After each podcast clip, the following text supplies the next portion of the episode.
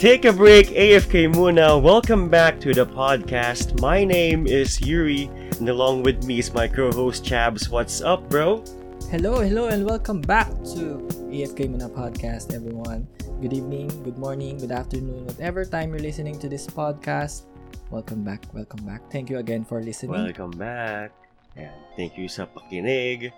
So today, we have another special guest. So, since November is our gaming month, meron na naman tayong guest na related sa gaming world, of course. Um, so, to introduce him, our guest started his journey as a caster for Mineski way back the International 6. Uh, now, a part of the Mineski events team, a talent of ESPN 6. Eh, 5. Sorry, Five. sorry. ESPN 5. TV5, Ang daming E TV5. ESPN. Okay, ESPN 5. I'm sorry. and a nationals caster as well. So he continues to share his expertise through casting online for esports games such as Dota 2, League of Legends, Mobile Legends, Rules of Survival, AOV, ano ba yung sino AOV? Nakalimutan ko. so AOV, Arena of Valor. uh, Arena of Valor, and Vainglory. So please welcome to the AFK, AFK Muna podcast, Adrian Butters Jason. Hello. Hello, hello, hello. At ah, Hello. dati po akong ano, estudyante ni Chubbs. Ayaw Oo. niya po pag-usapan kasi mukha daw siyang matanda. so uh, also uh, he's also a student of mine back in 2000 anong student number mo 2000 uh, 2010 ako. Oh 2010 ka pero nagturo ako sa UE ng 2000 and 12, 13, 12, oh, 12 13 13. Nasa ganun. mga ganun so estudyante ko siya way back then so Anong subject yan? Keyboarding. E-type. Tinuro, so it's keyboarding eh, word processing so more on paano mag-type E-type. mabilis. O, e-type kasi nung panahon namin ni Yuri since matanda na Ah, kami. keyboarding ang bagang pangalan? Oh, keyboarding na siya ngayon, hindi na siya e-type. Putik, parang music lang ah. bakit? Oo nga, eh, parang Ah, ilan taon na ba kayo? Ba't e-type pa yung tawag? Ah, 2006 kasi Ah. ako eh. So si Yuri ay 2008, tama ba? 2007. Oh, 2008. 2008. Okay. So medyo matanda-tanda na kami sa UE. so ayun. E-type pa siya, electronic typing. So, welcome, welcome to the podcast. Well, So, salamat, salamat. medyo ano to, medyo biglaan din na ano, na guesting. Buti buti Mm. available ka and thankful naman kami na napaunlakan mo kami sa busy Oh. schedule mo uh, with the upcoming um, esports events. Hindi ganun talaga eh. Di mo ako binagsak nun eh. Hindi, butik na kita yung bagsak eh. Kasi ano ka eh, Ha? lagi ka nagkakating eh. Oops. Uy, di, di ako nagkakating. Hala. Uma-absent ako. nagkakabukuhan po mga ginoo. Hindi, magkaiba, ah. magkaiba kasi yung cutting. Hindi, ano yan eh. Um, isa, isa si Adrian sa mga pinagkakatiwala kong estudyante ko back then. Kasi siya yung Yun. mga medyo naglilik sa akin kung sino yung mga medyo nag-cheating, ganyan, ng, ng kukopya. Uy, Diba? Yun. kasama ako dun sa mga nangungopia. Dali-dali na lang ng subject ko. Kukopihan nyo pa. What the hell? eh, Pero- yun nga eh. Yun nga eh. Pero, ayun nga. Eh, yung subject ko naman kasi hindi naman kabagsak-bagsak. So, wala naman ako ibabagsak sa inyo. Uh, May mga binagsak ako. dapat pero- na alam ko. may mga binagsak ako na mga drop naman na sila. So, no choice tayo dyan. So, ayun nga. Nag, ayun, sa mga listeners natin, yes, naging prof ako before. Siguro kakwento ko sa future episodes. Pero Sir ano lang naman yun eh. Saglit lang naman yung venture ko doon. So, anyway, hindi tungkol sa akin ng podcast na ito. It's about our guests, special guests. So, Yes. Um, yun nga, yung, ang dito, yung ano ng podcast natin is, of course, yung part 1 is we, um, ano muna, news, what's going on in the internets, my dudes. Mm. yes. Ah, ikaw muna, Yuri, ano bang happenings ngayon sa online Ayan, no. So, aki, yan. So, aking mga news, ano to, both uh, local to, no? Basically sa local gaming scene natin, no? So, let's begin. Uh, so, recently, no, uh, just to align it with, with what happened last week. So, last week, nagkaroon tayo ng mga earthquakes, no, sa Mindanao, no? So, if you haven't heard, uh, nagkaroon ng 6.6 uh, category quakes sa South Cotabato, I believe. Tapos, nagkaroon na din ng 21 deaths thus far, so medyo nakakaawa. And then, meron din tayong mga displaced na kapatid sa Mindanao. So, ayun, medyo unfortunate. So, sana okay kayo, no? So, fortunately naman, no? And thankfully naman, no? Uh, one streamer rose to the occasion. So, nag-pledge siya na for the next seven days, from November 2, eh, magibigay siya ng donation sa mga, ano, sa mga ating mga Mindanaoans. So, bawat star na pledge sa kanyang streams, for seven days will be allotted to our fellow Mindanaoans. So, si Chooks TV yun. Si Chooks, ayan, si Edgar Domali from uh, from Mindanao. Ayan. So, bawat Mm, star nice. niya, rekta agad yun sa kanyang mga fellow Mindanaoans. And thus far, no, uh, sa kanyang mga streams from the last four days, nakalikom na siya ng 212,000 pesos. And, Laki ah. siya naman ay, oh, laki pre. Laki kasi, ano eh, every day yung average niya, around 50k yung nilikom niya Mm. from streams. Tapos, ang maganda sa kanya kasi is, he's transparent naman. Meron siya mga videos ng repacking nila ng family niya, Mm. ng mga moderators niya. So, they repacking agad. So, withdraw agad yung ginagawa niya. Tapos, nirepack, ibibili ka nila ng mga, ano, ng mga, ng mga gamit or food. Tapos, nirepack Mm. agad nila. So, Oh, Meron siya mga videos nun for transparency. So, uh, good job, Chooks, no? Uh, isa kang tunay na idol, pre. so, tuloy-tuloy lang, pre. Uh, sana, uh, ituloy mo yung top Jupiter na, ano, na kabaitan, no? Sana, uh, tuloy-tuloy ka lang sa yung pagiging humble and mabait na streamer. no? So, Oh, very good job. good yun. Good job, good job. And congrats sa mga tumutulong sa ating mga nasalanta. I don't I don't actually know him personally pero narinig ko to. Uh, Mm. mataas yung respeto ko kasi at the same time din si Doggy which is one of the top streamers din ng Pilipinas same may ginagawa din si Doggy hindi niya lang nilalabas talaga Ah, pero Oh, nice. just knowing that the top people talaga they Mm. actually make it a point to help Oo, ah, it's good na Oo. yung mga streamers natin Yes. no, na ginagamit yung platform nila to help Yeah. people. Ah, marami rin nangyayaring ganito sa yun nga sa sa international streaming scene like yung kunyari yung yung ano ni ni Mr. Beast nga na yung sa planting ng trees. So, ginagamit Oo. ng mga YouTubers yung platform nila. Also, yung ibang streamers din, tumutulong din doon. So, yun nga, yung donation nila na $1 is, is equal to 1 tree na ipaplant. Yeah.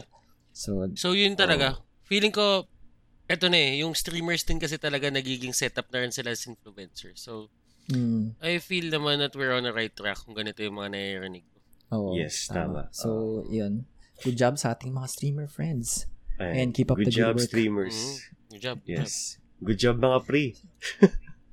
Okay. Ayan. So, meron pa akong, meron akong news na medyo, ah, medyo natakil na natin ito, Yuri, way back pa Yes. sa ah, recent episodes. Pero, since meron tayong kasamang caster, ba- baka meron siyang input regarding sa news na ito. So, uh, nasa na ba yung news ko? Teka, inanap ko. Okay, so, Blizzard, alam naman natin yung nangyari sa Blizzard ulit.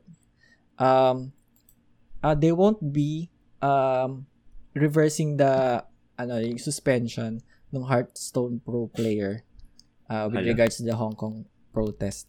So, Hala. hindi nila hindi nila i-revert yung decision nila to ban the the Heart- Hearthstone Pro player Blitzchung.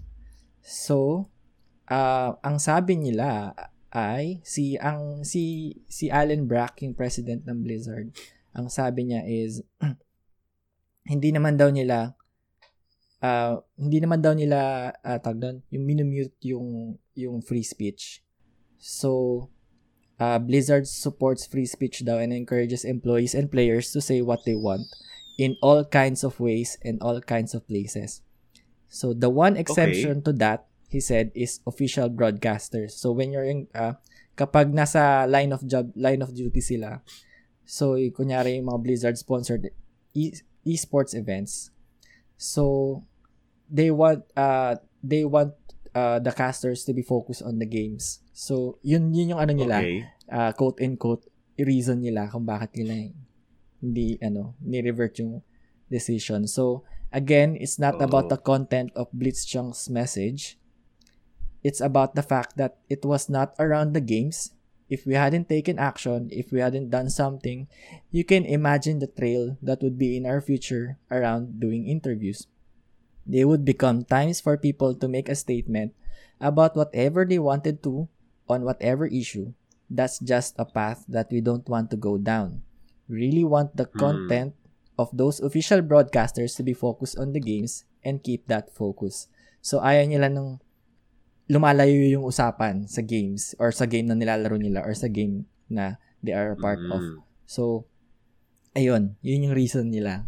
But but Ah, ban pa rin. ano, siya. ano, ano, wait lang. Ano tong, ano bang sinabi niya talaga? Yung sinabi talaga. Wait, And ah, he's a pro player, di ba? He's a pro player, di ba? uh, uh, uh, he's a he's the grandmaster of Hearthstone. Yung parang siya yung nanalo ng tournament na yun. Ah, wait, Okay. ah, hanapin ko yung Ah, siya yung, niya. siya ba yung ano? Siya ba yung natanggalan ng prize money?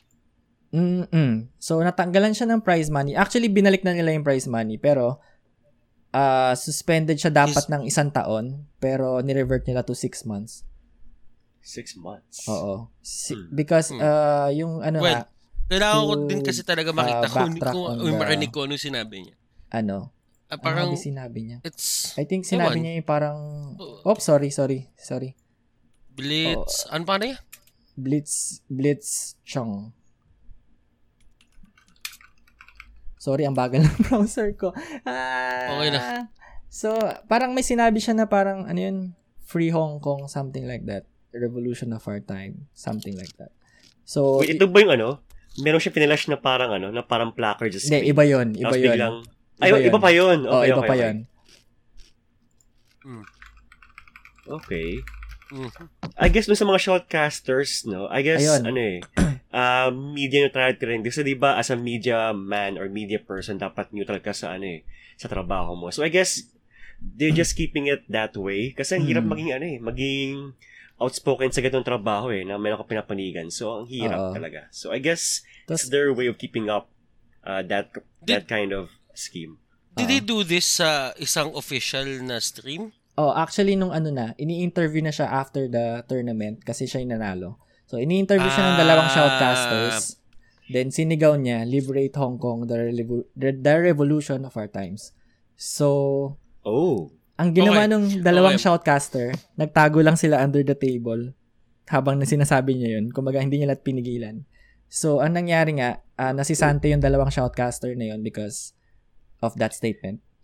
So, So, tago talaga sila? As in, Tago sila. Tago talaga? Oo, oh, tago my sila God. sa laptop nila. So, Yeah. ganun Oh my I mean, Goodness. I mean, nagigets ko din, medyo nagigets ko din si Blizzard. It's it's a very sensitive ano eh. True. Pakiramdam ko kung ako yung shoutcaster nun, hindi ko din alam kung paano ko i-address yun. Oo, di ba? So, Ano? pwede mo bang... Kasi if you if you stop it, then that means you're kinda ano eh, you're kinda stopping free speech din naman talaga. Oo. Oh. But the thing about it is if sabihin natin na sa tinuka naman, you won't really do it sa harap ng broadcast. Hmm. Aha. Because as much as possible, kung hindi nga pwede pag-usapan yung mga ibang game na kalaban or sabihin natin Mm. kalaban ng Hearthstone or yung ibang game na hindi gawa ng Blizzard, what makes you think na pwede mo din dalin yung mga ganong issues papasok dun sa Hmm. area Oo, na yun? Para sa akin, sobrang Tama, gray oo. area niya. Sobrang gray area niya na yes, there are times na yung protests nandun na and uh, syempre nangyayari yun. He really wanted to stand out and Mm-mm. what better way to- what better time to do it nung kakapanalo mo pa lang. Hmm. But the Yes. thing is, that wasn't the platform. Oo, true. Mhm. Parang hindi siya yung tamang tamang time to talk about it kasi Yes. you're you're you're celebrating your Hearthstone victory pero eh, sige, freedom of speech. He wants to ano, parang tawag dito, yung give awareness or doon nga sa He could have revolution done sa it. Hong Kong. He could have done it sa Twitter eh. Oh, true. eh. Oh, sa As bagay. as your champion, I want to tweet that ano, liberate Hong Kong. Nobody Mm. will stop you. oh, true. Nobody Oo, will stop tama. you. Oh. Pero hindi eh, feeling ko matatanggalan pa din siya ng ano, prize money pag ginawa na yan. Well, well, kung yun na yun nangyari, madami siyang laban doon. Ah, sa bagay. Na freedom of speech ko yun. Kahit sabihin yung pro player niyo ako, meron akong personal na mga pananaw na hindi niyo pwede ipilit sa akin yung pananaw niyo at gusto ko Mm. sabihin niyo sa tao. Mm-mm. Tama. Then, then again, kapag ka ginawa mo yun sa broadcast, then that means medyo nasa gray area siya na yung Blizzard din, I feel that they wanted to really be strict with Aha. kung ano yung pinapakita nila. And Ah, true. isipin mo rin kung ano yung viewers eh. Isipin mo Hmm, din tama. kung, kung sino yung mga viewers mo eh. Sometimes Tama. there are kids na nanonood. And at the same time, kung may kids na nanonood, you you wouldn't really want to show them na negative, yung mga negative side ng mga bagay-bagay na nangyayari. I mean, okay din naman na ipakita sa kanila para aware sila. Mm. Pero, when I go to a stream, and when I want to watch Hearthstone or a game, hindi ako nanonood ng balita. So please, wag mo akong bibigyan ng kahit anong Mm. drama or Tama. current events na nangyayari. Kasi Mm. hindi nga yun yung platform talaga ng gag- kung saan mo gagawin yun. Mm. Oh, oh, tama. Kumbaga, I'm, I'm just here to enjoy the game, di ba? Yeah, yeah. And not everyone is interested. Ako, I feel bad for the people na nasa Hong Kong. Pero as much as possible, I'm not an expert on that. So, Yes. I would just stay away from it. I, I, Mm. I, I, ano, sabihin natin, medyo may, may, may prayers are with Hong Kong. Mm. Pero, as much as possible, ayoko din itali yung pangalan ko dun sa mga nangyayari. Ah, true. So, may mga ganong, may mga ganong bagay. Oo. Oh. Pero yun nga, ah, siguro as a professional nga din na Hearthstone player or any esports games player na parang medyo ano din 'di ba? Parang sabi natin yes, you want to spread awareness pero pero parang medyo unprofessional when you're going to do it on an interview related to medyo yun nga. So ah, yung nabasa ko itong statement ni Eh. Blizzard, medyo 50-50 na ako sa issue. Ah, Hindi, ah, sa totoo lang kasi, ito yung pinaka-problema. Ito yung pinaka-problema ngayon, lalo na sa Pilipinas. Aha. Yung mga teams or organizations, they don't get PR people for the players. Walang Okay. press release. Okay. okay. Walang press release. Manood ka ng nationals, ako nagsasabi sa'yo, half ng mga players doon, hindi sasagot ng masaya or may laman pagdating sa interviews. Totoo. Sabagay. Sabagay, Chakno sa- pa lang eh. Yes, Kay, kay yes. Chakno pa Na- lang. now, with Jack No, yes, nakakatuwa siya, but in a sense, Oh. when you Oh. want to really hit, sabihin natin, when you, yes, it's funny, pero you, when you really want to hit something na in terms of legitness na parang gusto nating makisaba, may pagsabayan sa basketball, football, o kahit anong ball na sports na meron dyan, the player should have PRs. Kasi kung napapanood mo kung paano interviewin yung mga basketball players, sasagot at sasagot yan. May Oo, ano yan, tama. May may confidence yan, may papakita sila. Hindi yan yung sino pwede interviewin sa inyo. Siya, siya, siya. Ah, hindi hindi sila ganon. Wala kang makikitang ganon. Wala kang makikitang ganon Na ginagawa sa ano. Sasagot lang yan, haharap. Ganito kasi yung nangyari, ganito, ganyan. Shoutout sa mga fans namin, yung mga sumusuporta sa amin, bla bla bla. Mic drop, mamba out. Ganon yung ginagawa nila. Ah. Pero, sa esports, everyone is just getting away with saying things na, uh, eh, ganito kasi. Or, kung sobrang opinionated naman nila, katulad nito siguro nangyari, Mm. they go out of line. Mm. Oh. Mm. So, we really need PR people, press yung PR people para sa mga teams. And yung mga teams or mga players, they need training Oo. sa pagsagot sa mga interviews. Totoo. Ah, Because okay. sometimes sabihin na natin ignorance is a bliss but ignorance doesn't really ano eh. You know, parang hindi kanya tinatanggal dun sa lugar kung saan responsibilidad ka sa lahat ng sinasabi mo. Tama. May tama. responsi- responsable ka dapat. Parang nasa ganun siya eh. Oh. Mm. Ah. Sa kanong MPL din eh, yung mga, in, mga, yung mga post-game interviews, ano sila eh, para silang... Medyo mute awkward. Eh. Parang, Kasi ang sagot eh. Kasi ang sagot eh. May napanood ata akong interview na talagang hindi niya alam kung ano sasabihin niya kasi na oh, nahihiya siya or something, na Yeah. awkwardan siya. Kasi ganun Oo. talaga eh. Kap- When you have an interview sa mga, kaya sa amin, mga commentators, uh, we are, uh, uh, sabihin natin, di naman kami dating ganun din na we have eye contact with the camera as much as Mm. possible. Aha. Kasi nagpunta din kami doon sa isang lugar na nag-train din kami. Mm. Parang we got we just got used to it na Ah, tuwing may camera, harapan namin yun. ah. Titignan namin yun, kakausapin namin yung mga tao. mm. Okay. Pero Okay. kasi it's a matter of okay okay ka na, pro player ka naman kahit interviewin ka, kahit medyo syunga ka. 'Di ba? Pwede na Grabe yun. naman siya nga. oh, 'di ba? Parang parang oh, pwe- pwe- 'di ba? Kasi ganun nga iniisip. Pro player ka naman kahit medyo syunga ka, okay ka na. Hmm, Kahit galing ka naman eh. mo na lang ng yes or no, magaling ka naman eh. Hmm. Hindi siya ganun. Kasi sa totoo lang, once esport, the esport scene actually goes into yung mga brands na, Mm. paano kung yung mga pinakamagagaling player na player natin gusto kunin para sa isang sabihin natin commercial sa McDonald's Mm, oo, true. at may dialogue ka, Nako. anong sasabihin mo doon? Ah, ganun ka, love ko to. Hindi mo masabi yung hindi mo masabi ng tama yun. So, alam mo yun, they they really need to ano na, Oo. to be trained. Siguro, And hindi, I know they're ma- Oo. mapupunta ito sa managers eh, ng bawat teams eh, no? Kung kailangan niya Yun nga eh. turuan yung ano niya Yeah, for PR. and one of the people talaga na I look up to, yung sa Geek Fam sa MPL is why not. Sobrang galing niya sumagot sa interview. Ay, He oo. knows what Swabe he's siya. saying. Oo. Sobrang swabe niya. And you'll know the difference. It's night and it's night and day. Siya yung day. Diba, no? Hmm. Siya yung Malamang day. sumagot eh. Malamang it's, eh. it's, it's, easy- it's oozing with confidence. Alam niya kung anong sinasabi niya. Straight to the point. Hmm. Hindi siya yung uh, umiiling-iling, tumitingin pa. Kapag siya yung interview namin, sobrang dali ng buhay namin. Oo. Si Sobrang Jack, dali no, ng tago agad eh, no? Panakita si Bianca, eh, tago na agad. Oh, y- y- well, I'm uh, well, nandun na rin tayo na it's funny in a way, Oo. pero Chaknu is one of the influencers ngayon. Sabihin natin, naging influencer na din siya aside from a player na ang dami niyang followers. So Hmm. there is a chance na makuha siya para sa isang sabihin natin sa isang commercial. So you you can't really uh, be shy if the camera is right in front of you na. True, So parang tama. nasa ganun, nasa ganun na siya. Oo, Mm. true, true. Pero yun nga. So, ayun, siguro, kailangan ng PR training and also how to answer interviews and be confident. Siguro yung eh, kasama dapat yun sa training nila as, uh, Res- as an responsibility. influencer. Ah, responsibility. responsible responsibility. answering. Responsibility.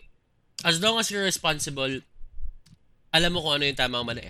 Ah, Yes. And you'll Dick. never go wrong when you're responsible. mm, Tama. So, ayun. Very well said. So, thank you for your insight sa ating news regarding the Blizzard um, issue. So, I think may news pa si Yuri. Do you have anything Ah, else? man? yes. Ah, local tayo, no? So, ano to, iline naman to sa ating upcoming SEA Games sa November 30. Tama, November 30 to December Ah. 11, yung ating schedule, no? Oo daw. Last First ng November daw. Uh, wait, 30 wait, To Wait. 11? wait. May titignan lang ako. Titignan ko yung schedule ko. Si James. Para, Go, para go. malinis tayo, para malinis tayo. Sige. Oh, go, push. Ay, nakalagay Sige. sa calendar ko is 5 to 10. Ah, yun yung esports. December Mm. 5 to 10. Ah, okay. December 5 to Mm. 10. Okay, so mga kaibigan, So, na, December esports 5 to 10, esports events natin. Ayan. Oo. kasi kasali din yung sister ko eh, pero sa bowling naman. So, ayun. Ooh, Bowling naman siya. ayan. Hmm. So, Good what, luck ate ni Chubbs. uh, so anong meron sa SEA Games? Ayan, no. So, dalawa yung news natin actually for, ano, for ate, for SEA Games, no. Basically, sa ating Team Cebol, yung ating local esports uh, contingents, or contingency rather, uh, for our esports events, no, sa SEA Games. So, the Philippines Southeast Asian Games Organizing Committee, or PIGSOC, ano ba pa ba to? Uh, PS, ano, haba na pa nga, never mind. So, yun, sila.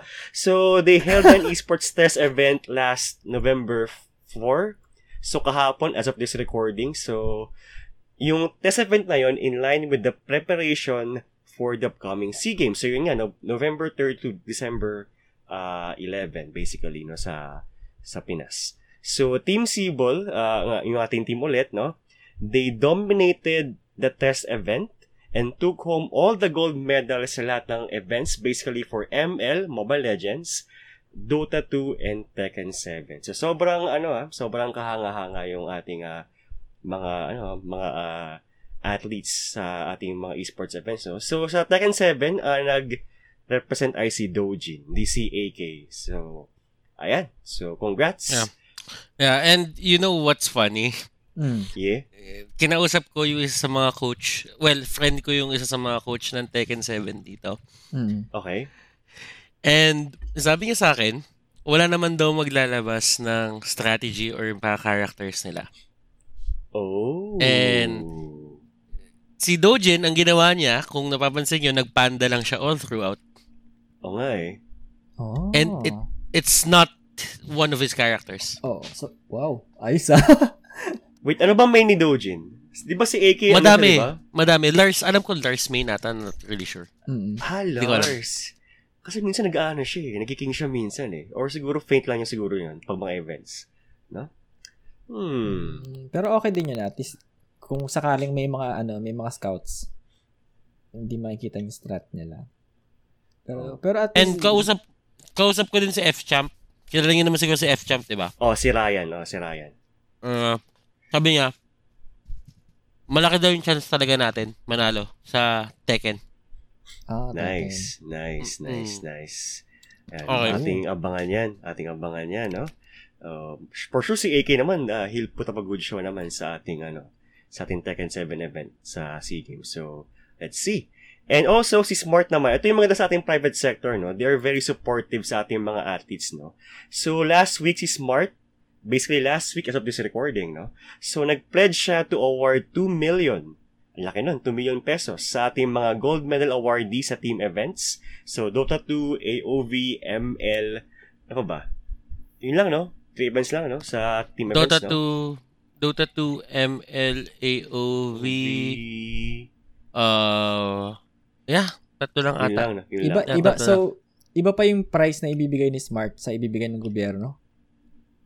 Or ano? Ah, yun ang di ko alam. Ah, Kasi- ang- Technically, dapat, dapat hiwalay, no? Dapat- Kasi ang alam ko, Oh, every hiwalay. medal may katumbas na cash, Yes. cash yun sa and gobyerno. ruling yun Tama. pagka medal event. Ruling yun pagka medal event na talagang may suporta o may binibigay na pera for a- the corresponding na Mm. achievement na nagawa. True. Mm. Tama. Oo. Tapos, dun sa individual events, so Hearthstone, uh, Tekken 7, and StarCraft 2, I believe. Meron bang Hmm. CSGO? Wala, no? Walang CSGO, no?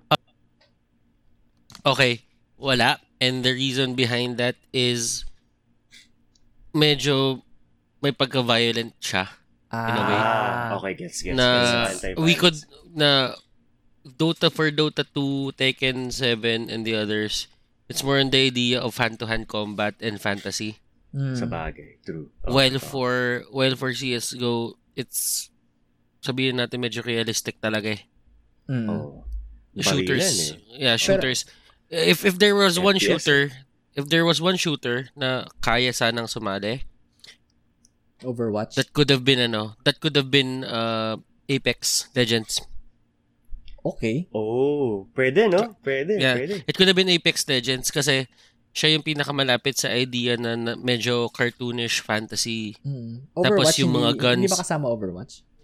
Blizz, Blizzard eh. Blizzard. Blizzard. Ah, ayaw nga Mm. pala nila o gusto nila kapag esports events ng Overwatch sa kanila lang.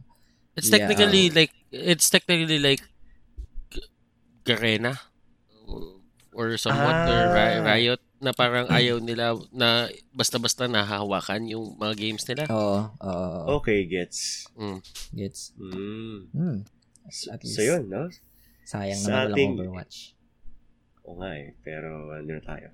So, going back, no, 1 million uh, per gold medal for individual events. Ang laking pera, no? So, galingan nyo guys. So, sana enough yung, enough yung kanilang uh, pledges para uh, madrive tayo na mag, mag ano, magpursige sa ating mga gold medal aspirations for SEA Games. So, Mm. good luck, Sibol. We'll watch you over. So, again, uh, December 5 to 10, tama? 5 to 10. 5 to 10. Yun. Puso So, lang, puso. abangan yan sa puso, lakad matatag. ESPN 5 ha. Abangan niyo yung ano, abangan niyo yung coverage. Ayan, abangan din Ayan. natin si Adrian dyan, magka-casting siya dun. So, Oh, kaka. Al- al- alam mo kung pa ko ano nakakatawa? oh, Kasi Yes. yung ma- yung ginagamit na ng line ngayon which is lakad patatag, 'di ba? Oh. Parang nandun ako. ano, nandun ako nung nung ginawa yung nandun ako nung sinabi yung mismong line na yun. Oo. So parang So parang ano, so parang sabi ko, ang weird niya na ginawa siya nung nasa parang nandun kami nung ginawa siya. Tapos ngayon parang kahit sa SEA Games ginagamit na. What the hell? And, tin, and tinatanong ko din yan sila Lon tsaka si Duno na Kuya di, Buslon, nakakasawa ba? Sabi niya. Sabi sinasabi din nila na sa totoo lang kapag ako niya sa TI or ini-spam yung boses nila habang nagkakas sila, nakakailang daw. Ah, Oo, syempre. Oh, syempre. Oh. May lig- marinig mo sarili mo, di ba, in-game. Parang, medyo nakakailang. Parang awkward, no? Awkward, no? Awkward naman. Pero Parang yeah, I mean, naman. maganda. Maganda yung chance natin ngayon sa maganda, maganda yung chance natin na mag-gold medal talaga sa halos Very lahat. good. Good luck sa ating Nice. mga ano, Ah, athletes, malaki, esports athletes. malaki. And also, syempre, Sana sa mal- athletes natin. Sports athletes. Yes. Sana maalagaan sila, no? Kasi sayang eh. Unlike Wesley So, no? Yung ating chess grandmaster naging US athlete. Sayang, sayang. Sana Hmm. maalagaan. Oh. Oo, oo, tama. Hindi mapirata. Hmm. So, Oh. ayun. Good luck. And, may pahabol lang ako. ah, Actually, hindi to news. Pero kasi may bago akong browser na dinownload. It's amazing. so, kung hindi nyo pa, hindi to sponsored. Hindi to sponsored. Pero, i-ano ko na lang sa inyo. Kasi ang ganda ng browsers. It's Opera GX. So, it is meant for gamers or for streamers. Kasi ang feature niya is parang pwede niyang ilimit yung RAM usage niya and CPU usage. So, ako nilimit ko lang sa 4 gig RAM. So, hanggang dun lang siya. So, Oh, nice. so hindi siya nakaka, ano, nakakakain ng RAM habang naglalaro ako, kunyari Overwatch. Kasi pag nag-open ako ng Chrome or regular Opera, bumababa yung FPS ko sa Overwatch. So, tinry ko to. So, bumaba yung FPS niya. Ay, tumaas na yung FPS niya. Normal na yung FPS niya. So, anyway, Nice. may isa pa tong feature na I can see yung mga games na i-release for this month and for the upcoming months. So, Asa may dashboard. Oo, may dashboard siyang ganun. GX Corner yung Ayos tawag. ah. So, uh, eto, so weekly ko na to gagawin every episode. So, ang mga games na i-release for this week. So, for Nov- November 14, we have King- Kingdom Under Fire 2, yung RPG game na parang, uh, Parang Em- Amalur. it's actually an MMORPG na parang Dynasty Warriors. So, madaming kalaban. Ah, okay, okay. so, okay. ganun siya. Pero I think So- it's in North America lang sa ngayon. And Mm, Korea. Wala pa ata sa Southeast Asia. Okay. So, yun. Kingdom Under Fire 2. Next is B Simulator. I, I think sa Steam ito. B Simulator. Bee, bee simulator? Oo, si so, Bubuyog. parang beehive? Oh my God. Bubuyog Simulator. Siguro parang Wow. Goat Simulator. And next is Age of Empires 2 Definitive Edition. So, that's for Oh. November Mm. 14. For November Nice. 15, we have Pokemon Sword. And Yes. Of, of yes, course. my Switch is ready. Okay. Yes. so, of course, Star Wars. na ako. Star Wars Jedi Fallen Order, November 15. Then, of course, Pokemon Shield. So, short Sword and Shield, magkasama na pala siya. Then, Yes. Jumanji, the video game. Then, on November What? 19, it's Shenmue 3. So, yun yung mga release for this week. So, at Wait, the release... Shenmue 3? Oo. Shenmue 3? yes, Shenmue Wait. 3. Shenmue 3? Are you sure? Are you are you sure? Nakalagay siya Kasi dito sa aking ko- news. Alam ko that should that should be released pa next year pa eh. Oo, kasi di ba ano siya? Under development? Tignan Or natin. baka demo? Okay, so allegedly, wag niyo muna akong i-quote dito, pero yun yung nakalagay sa aking... Ah, it's November Calendar. 19, 2020. Ah, 2020. Wala. Okay. Oh, Oh, so, wala okay, so- pangit yung pangit yung browser Pangit mo. tong browser ko. Pero, yun nga. Okay, so, yun. Mali, mali siya doon. Pero siguro nagkamali yung year. Pero yun nga. yeah, yeah. It's November 19 kasi dito. So, ayun. Ewan ko, siguro announcement for Shenmue. So, yun. That's for Ah. November 14 to 19. Da- pero tanggalin na natin Shenmue since fake news siya. So, ayun. So, gagawin ko na to every week, yung mga game releases. So, meron na to hanggang January. No, may December na nga ako. So, kumpleto na ito. So, Nice. ayun, gagawin ko na to every week. So, ayun, kung game releases for the for this week. Yan. So, ayun. Abangan AFKers. Every week yan. Very good. Try nyo to. Opera GX. So, ayun. Mm, Anyway, Sige, sige. Ayan. Let's Okay, jump na let's to jump into the- topic. yeah, the topic natin is, of course, we're going to talk about shoutcasting and Yes. the shoutcasting life. Or, meron na rin siguro pa happy on a streamer uh, side of things. And mm. also as a, Yes. as an esports athlete na rin. So, ayun. Okay. Ayan. So, do you want uh, to start off the question? So, may mga questions na hinanda ulit. Kaming dalawa. Gusto mo ako magtanong? Ayun, joke, ang galing eh. So, ayun. Kamusta naman ako as a prof? The joke. Na, joke. si, si, si Yuri mo na magtatanong. Okay. So, Ah. Ayan. So, syempre, ano, syempre, ano, no, every, every gaming personality may, meron niyang gaming story, no? Parang Yeah. genesis, kumbaga. So, when did your interest in gaming begin? Ito ba yung bata ka pa? Uh, Yeah. Or nung teenage years mo? So, can you tell us a bit about your beginnings as a gamer? Uh, my earliest memory of gaming was way back, sabihin natin, 3 years old, 4 years old. Oh. Okay. At- Sega Genesis pa ata ng mga panahon na yun eh. oh, wow. Yeah. Pala. Ah, Genesis. I started nice. gaming at that ano time. And alam mo naman dati, wala naman generation ng generation ng gaming eh. Oh, Mm. tama. Ngayon, ngayon lang yung mga generation generation ng gaming na yan. Dati, every a console gets released in 6 to 12 months. mm Na parang wala na tayong respeto na parang ngayon, di ba, PS4, yung PS4 tumatagal ng mga apat na taon, limang taon bago palitan. Dati hindi eh. Alam ko, dati, pagkalabas ng Genesis, nilabas agad yung Saturn eh. Oo. Ayun, bilis nga nun. Oh, di ba? Oh, Tapos, tama. ang ginawa pa, al- alam ko, ang ginawa pa nila sa Saturn, no, sa totoo lang, is, hindi nila in-announce na i-release nila. Oo. In-announce nila na, labas na yung Sega Saturn dun sa, ano, mga stores nyo. So, bilhin nyo na. Ganun lang nila in-announce. Surprise mother effers. And that's why, that's why naging flop siya. Mm. Kasi hindi nila in-announce na mag-release sila. So, yeah. Na, nasa ganun.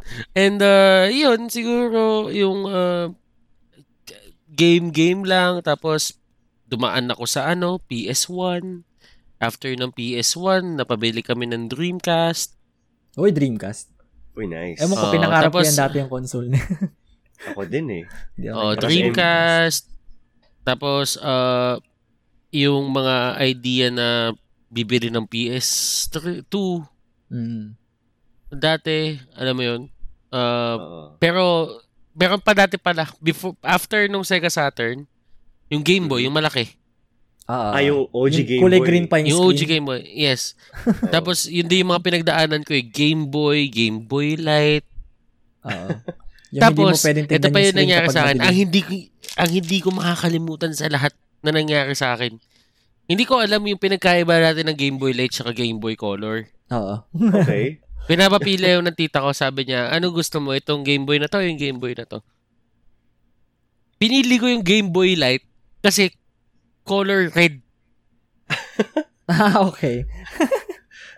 Tapos, yung Game Boy aesthetic. Color, yung Game Boy Color kasi, transparent na purple siya. Ay, oo, ayun, oo. So, Ah. so syempre, nung bata ka, hindi mo naman gusto yung mga shade ng purple. Gusto mo yung mga basic lang kasi hindi naman sila kasama sa Power Ranger eh. Wala namang Purple Ranger. Wala namang Purple Ranger, di ba? Pero may Red Ranger. So, anong gagawin mo? Kukunin mo yung red. Ngayon, pagka, Ranger. tapos biglang nung, nung mga tumanda-tanda ako, yung mga pinsan ko sa probinsya, nasa kanila pa. Buo pa. Gulat na gulat ako. Sabi ko, Wow. sabi ko, Nice. grabe naman, grabe naman kayo mag-alaga, sabi niya.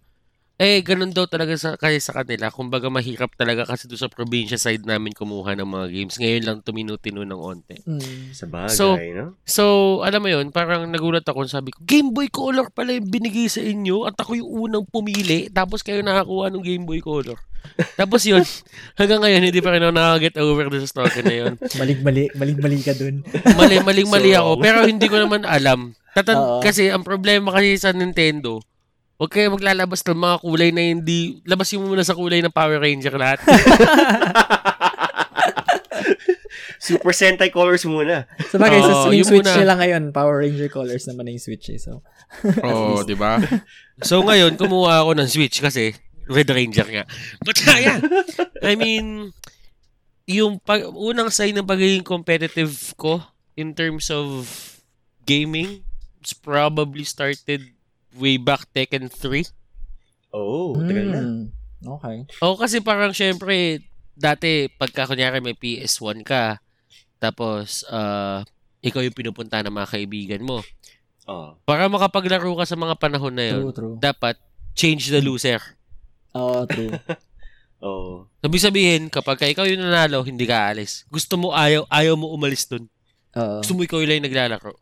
Oh. Oo. So, yun yung pinaka first time na magiging competitive ka. Naniniwala ako. Kapag ka sinabi ng kuya mo o ng kapatid mo na change the loser. Change the loser. true. Oo. True. Oo, tama.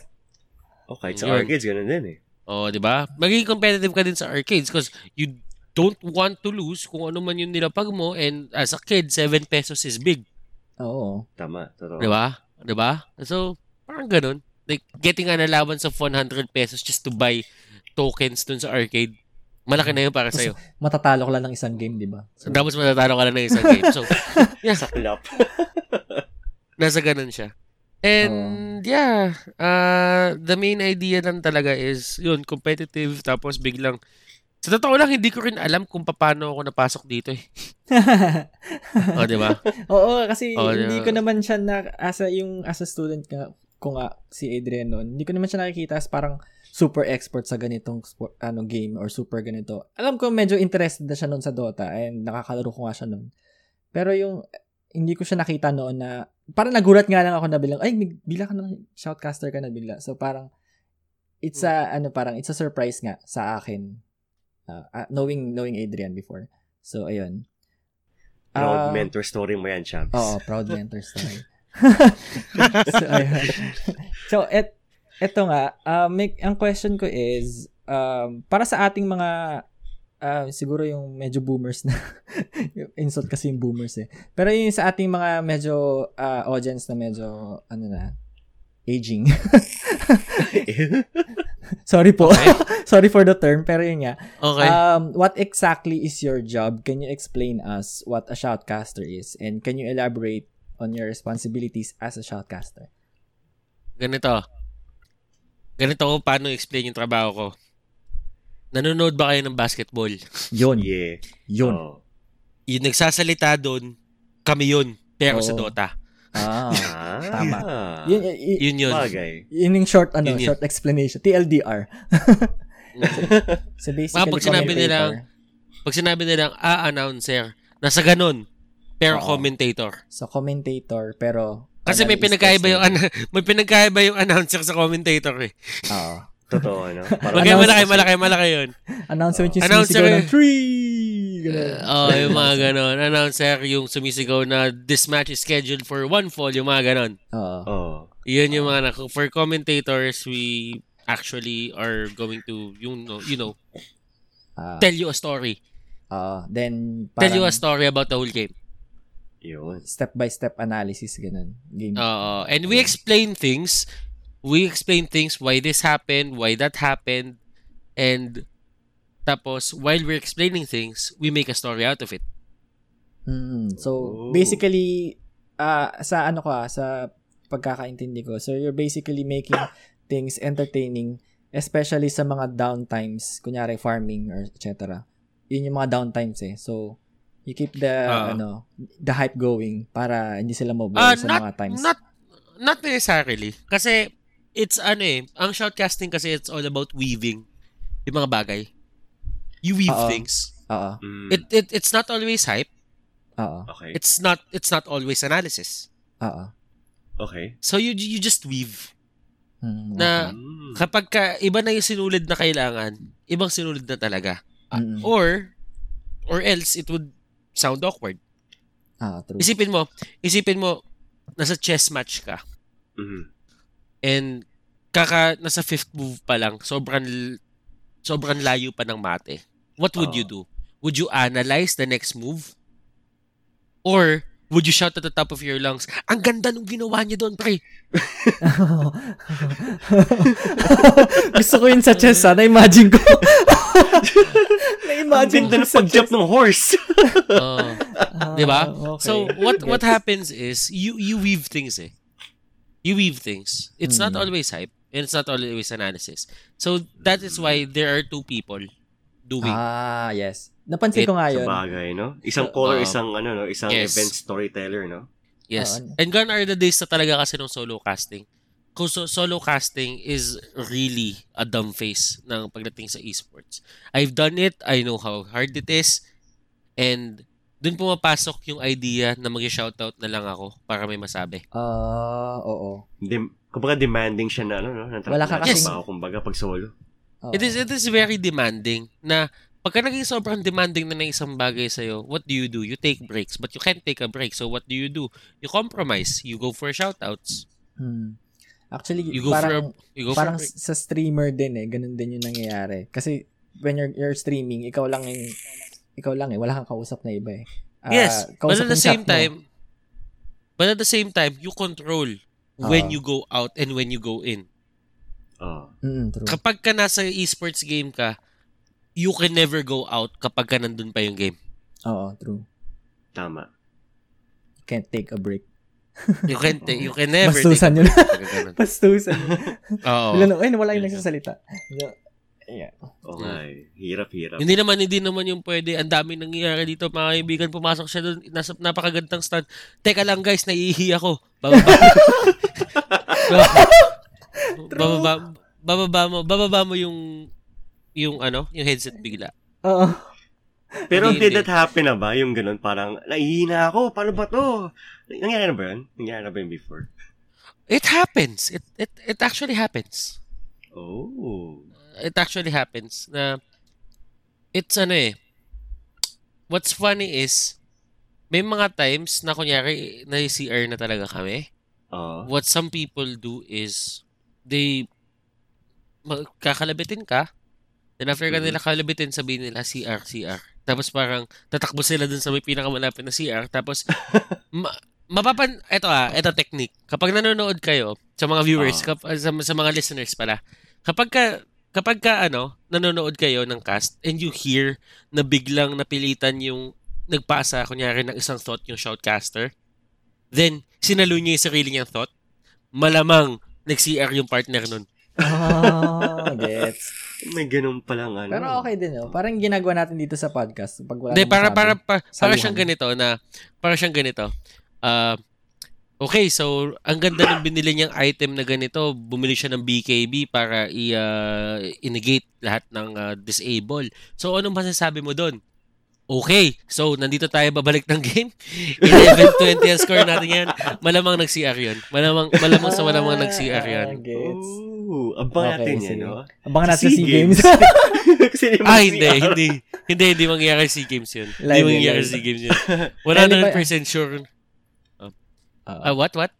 At mate-televise ba kayo dun habang nagsa-shoutcast o hindi? Sa SEA Games? Uh, I guess since I am uh, I am ah, sa ESPN one of the talents Yes. of E Oo. ESPN 5 so it has to be it has to be televised. Oo, true. Nice. Sige, kita-kits na lang natin sa TV si Eddie. And I I I don't I don't know eh kasi ganito yung may pinakamangyayari diyan eh. Kasi this is a whole new stepping stone for esports in general for the Philippines and Southeast Asia. Usually kasi ang medal events, they do not get commentators Ah, on- true. yung yung sabihin natin on venue yung nasa venue. Oo. They don't really get that. Ah, so wala Why? sa venue Ca- sa studio kayo. Because I I don't know. Kasi merong idea na ganito na if you really want to get commentators and you do not want to make it feel like the whole venue is venue is dead or something, Aha. you you'll get international casters. Ah. Oo, para hindi bias. Yes. And the fact of the matter is, when you get Pinoy shoutcasters, you need to get Vietnamese shoutcasters, you need to get Singaporean Oh, shoutcasters, you need to true. get Malaysian shoutcasters on the venue so that fair sa lahat. Mm, true, true. So this is this is going to be ano, this is going to be the question for us. Na magkakaroon ba ng o dun sa venue sa ng venue shoutcast? mismo. Mm-mm.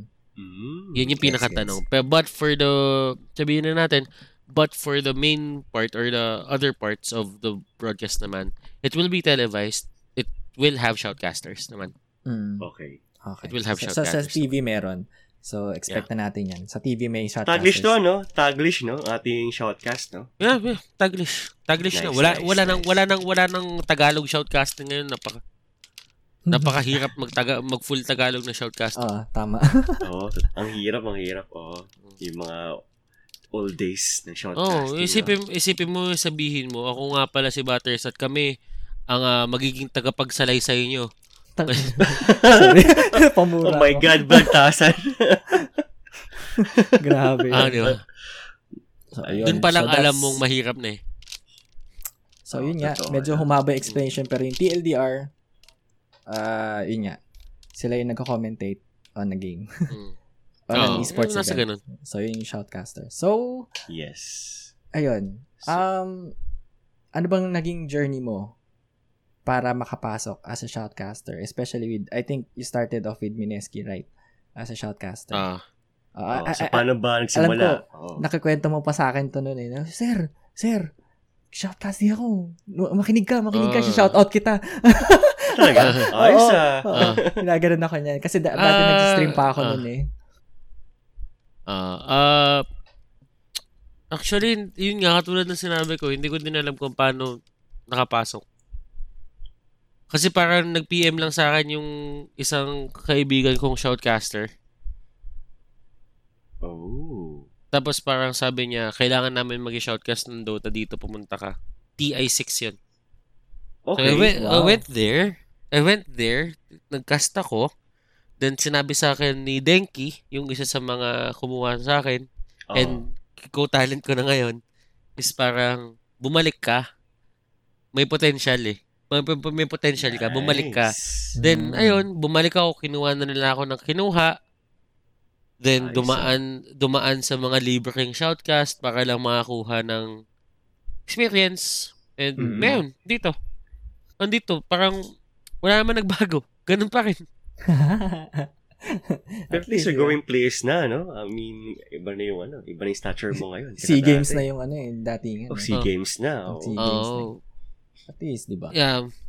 So, Gan, nasa ganun na nga. Pero, ay, hindi, hindi, hindi, hindi talaga ako masasanay. hindi, hindi ako masasanay na sabihin sa akin na iba na yung st- stature mo. Ah, ano siya sa akin? I think that's Parang a good ano trait sa akin. naman. Oo, tama. Uh, keep your ano feet on the ground. Be humble. I mean, madaming achievements, alam mo, since naka, sabihin natin na nakapag-cast ako sa Araneta Coliseum and the likes, mga Mm. arena, Mhm. mga ganon, SMX. Pero alam mo yun, hindi talaga siya naninikit eh. Ewan ko. Hindi lang siguro sanay. Mm. Ah, sa bagay. Pero ano ba, may, in the future ba may chance ba na makapag-cast ka sa the grand stage of ano sa TI? O sa TI. Sa finals? I mean, it's a possibility. Yeah. It, I do not, I, I never, ano naman, I never cross out anything naman. Ayan. Na ang kailangan lang naman is isang email lang naman ang kailangan dyan eh. Tama. Pero yeah, ah, parang ano lang naman, di ba? And at this stage, since eto na nga, nandito na nga kami, and as you said, may stature na nga tayong pinanghahawakan, it's it's more on the idea na lang talaga of just getting better eh. Mm. Ayan. You, you, you, you never stop, grind. you never stop grinding. Kung, kung yung mga bago nga nag-grind eh, Oh. eh, kala, kala nila yung mga lumang casters hindi na nag-grind yan. Mm. nagagrind pa, nagagrind pa rin kami. And it's more on the idea na nagagrind kami to get to the next level. Mm. Mhm. Ayos. Uh, Nice. pa paramdam Yeah. ko kasi dito sa dito ka- ang ang shoutcasting kasi ngayon para na siyang acting. Singing, Hmm. dancing, craft na siya. Sa bagay, no? Sa bagay. Craft na siya. Painting na siya. So And you, you get you get better at it kasi ginagawa mo to. Oo. And kapag ka ikaw, inamin mo sa sarili mo na ang galing-galing ko na, that's the moment na pakiramdam ko umaabot ka na sa peak mo. Ah, oo. Inaabot mo yung ceiling mo. Because you're Oo. claiming your ceiling eh. And I feel for shoutcasting, there's never, there is never that sabihin natin yung pinakamataas na understanding sa kanya. Mm. Right now, people like sabihin natin sila Toby, uh, sila Toby1, sila OD Pixel, they Ah. have a better understanding of it. But I don't think we will ever reach yung yung ano, yung pinakamataas na understanding as long as nag evolve mismo yung games and yung esports. Sa Mm, bagay. True. no? Valid Mm. point yun. Oo, sa bagay. The the only time where it stops is when esports stops growing as well. Mm. It's when games follow one genre na lang and that's the be all end all genre of games. Mm. There's a time Ah. na magiging ceiling, magsisiling na siya. Mm. It's a craft. It's always gonna be a craft. And like- when there, like- when Oh, like everything else naman in the world, parang you never you should never stop learning and Oo, practicing. never stop hustling. Tama. Oh, so alam mo 'yun, parang kapag ka- narinig ko na yung mga bagong shoutcaster, yung mga lumang shoutcaster di na gumagalaw yung mga yan. Gumagalaw kami. Gumagalaw kami. Sobrang gumagalaw kami. Oo. And Hindi we halata. and Saka we walang will- gig streaming ganun. Yes. And and we try to open we try to open the doors. Mm. Lagi Pero yun yung okay sa mga open. streamers, no? I mean, sa mga shortcasts, no? Meron silang streaming din, eh. Kaya, I guess, practice din sa kanila, no? Oo. Sa inyo rin pala, no? Basically. It's it's it's it's different. It's it's Eto ah, some of the people say na streaming and casting is very much ano alike. Aha. But the truth is it's not. Mm. It will never be. It will never be. Mm. Kasi eto ah, the the common misconception is when you're a caster, or when you're a streamer, you can be a caster already. Mm. Mm. Kasi what do we do? We talk. We talk and talk and talk and talk and talk into the ano, to the mic Mm. kapag ka may game. What they don't realize is that there are some guidelines of broadcasting that we're doing na din. Ah, sa bagay. Media work, eh. Media work, eh. Sa bagay, sa Mm. bagay. Mm. Nakikita mo ba yung mga ibang streamer? You can curse a lot. They can curse a Ah. lot. And they can curse in surprise. Mm. So, you mean to tell me, kapag ka streamer ka, you go into shoutcasting, nagulat ka. Nasa TV5 ka, magmumura ka. Oo, ayun nga. Oh, di pwede yun, no? Eh, hindi pwede yun. Ikaw ang, ikaw, eh, hi- hindi ka naman mamamatay sa mga tao. Mm. Yung organization lang yung papatay sa'yo. Papatay ka ng executives. Patay ka kay TV5. Oo. Patay ka MVP. Kasi ganun yung ano eh. Yeah. Ganun yung ano, ganun yung idea sa kanya. Like, common misconception yan na gusto namin tanggalin. Mm, true. Ayos, Kasi may ayos. mga- When, may- when, May mga kilala ko na streamer eh, na nagka-casting na ngayon. So, I think one of they're them... welcome. Oo, they're I think welcome. one of them nakatrabaho muna. And Sino? Sino pangalan? si si Royce. Pero hindi siya shoutcaster, ano siya. Ay, hindi siya streamer eh. More on YouTuber siya eh. Si Royce. Ah, ah, si Shoutout pala kay. Royce. Ah, King FB, hello. Oo, bo- bobo yan eh. Grabe. Hindi, alam So, yan. Royce. Royce. Tropa yan, tropa yan si Royce. Oo, shoutout kay Royce. Ayun. Shout out. Meron pa, pero I'm not gonna name names na lang. Pero may mga kilala pa ako na ganun. Na nag-hosting na din sila because of their Oo. streaming jobs, which is a good thing. At least, di ba? Ah, And Yeah. I'm not saying na hindi open ang caster area or caster scene para mm, sa mga streamers. Aha. But please bear in mind, if you're gonna go in a new territory, mm. mind your parang words. sa, parang sa ibang bansa lang yan. Mm. When in Rome, do as the Ro- do what the Romans do. True. Tama, tama. So, Kapag pa- pumasok kami sa caster area, ay sa streamer area, we can bring all the ideas na pwede namin dalhin doon and stack it up in one, sabihin natin, in one stream and do it all. Mm. Pero, we will abide and respect kung ano man yung gagawin nila, Mhm. okay. ginagawa Totoo. nila. Pero kapag pumasok din naman sila sa amin, you do not expect to bring your streamer streamer roots Attitude, oo. Oo. and papasok ka lang doon and you'll treat it like a stream. Is it? Mm. It is a stream. But there are some guidelines. And you can Mm. never say na, oh, streamer naman ako eh, caster na din ako. It's not like that. Mm, You okay. need to learn. True, you need true. to learn. Ah. You need to learn. And yun nga sinabi, learning never stops. So, if you Oo. think that magkapareho lang yan ng discipline, no, it's not. Ma- madaming, madaming pagkakaiba. Ah, Yan, at least clear ayan. na yung ating ano. Tumak- malinaw na malinaw no? ang message. Ayan. Malinaw sa salamin. Ayan. Ito curious ako, no? Kasi syempre, ano eh, ah, iba't ibang games yan eh. So, how do you prepare uh, for every game? Meron ba kayong mga research uh, methods? Do you uh, research for stats, uh, team history, strategy? So, paano ba? Paano kayo nag-prepare for ano? For each game? Uh, method lang naman, sabihin natin for MOBAs, the idea for MOBAs is there is always this one thing or a lot of things, a couple of things in MOBAs that are similar. Aha. There's big there's a big map, there are three lanes, Mhm. there are three turrets na kailangan mong daanan or towers, and True. there's one base. Oh. There are a couple of objectives dun sa may board. Mhm. So, you just have to put yourself in the condition na, ah, MLBB yung kakast ko, ah, Dota yung kakast ko. And, since napag-usapan na din natin yung test event, doon sa test event, hirap na hirap ako.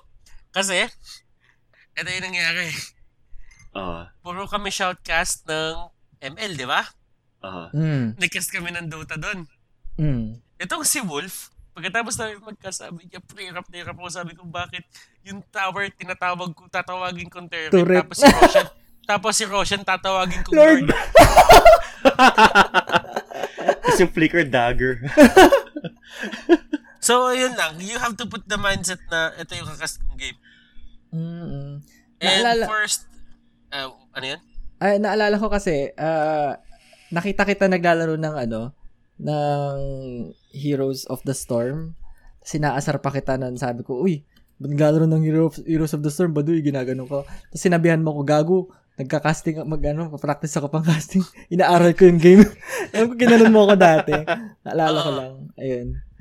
And, Grabe. ayun na, sa mga listeners, bihira nyo mamura prop nyo. So, proud ako dun. But, yeah, but, but, but still, ayun nga, you, you have to, ano eh, ito na lang yung ginagawa ko. Like, for preparation. If I cannot prepare for it in a week's notice, I do not get the job. Mm.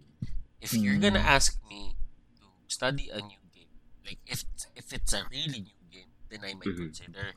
Pero Mm. let's say someone asks me to cast R6 Oo. and I don't know shit about R6. Oo. Mhm. I would just give it to another to another aspiring caster Oo. na that couldn't get a name dun sa shoutcasting na yon if given Aha. the break. Mm. So yun Ano? lang eh. Yun Ayan. lang siya. Y- y- yun lang yung pinaka ano niya. Yun lang yung pinaka gist niya na parang sa lagay ko ngayon kung hindi ko alam yung isang game talaga or I haven't played it in a very long while if I can't cast it, I just give it to another player. Kasi naniniwala ako bawat game may caster aspirant na gusto talagang makakuha ng game. True. Ah, And True. sometimes and sometimes naniniwala din ako na it only takes one gig. Just one gig to get your your, career going. Alam ko, Mm. galing ako dun eh. Yan. Oo, true. Galing Sa ako. mga sa Kailangan mga mo lang yung- alam na, ha? Kailangan mo lang yung Oo. big break mo. To, Oh, ano. you, just need one break. And Hmm. it's it's like giving back na din. Oo, tama. True. And yung stats, yung stats, yung ano nandyan yan, pero that's very ano na eh. Sabihin natin medyo pasok na talaga yan eh, where we get the stats. We do our stats. Aha. We do our own stats. So, parang self-analysis na lang din or ano. Yes, and uh, self-analysis and getting familiar with the game. Sometimes we play, especially when there's a new hero that comes out. We try Oo. to check yung uh, nuances and yung mga ano, Counters. yung mga different uh, counters, yung different synergies. And Mm. if you're ano eh, if sabihin natin if you've been playing MOBAs for a long time, Mhm. you just get this idea na pagka pinili yung ganitong hero, ah, slow push, ah, ganito, ganyan, ah, ganito yung Mm, gagawin yung mm. strategy. You'll Sabagay. know that already. Parang You you know can predict already. na, no? By, ano, you can by, predict.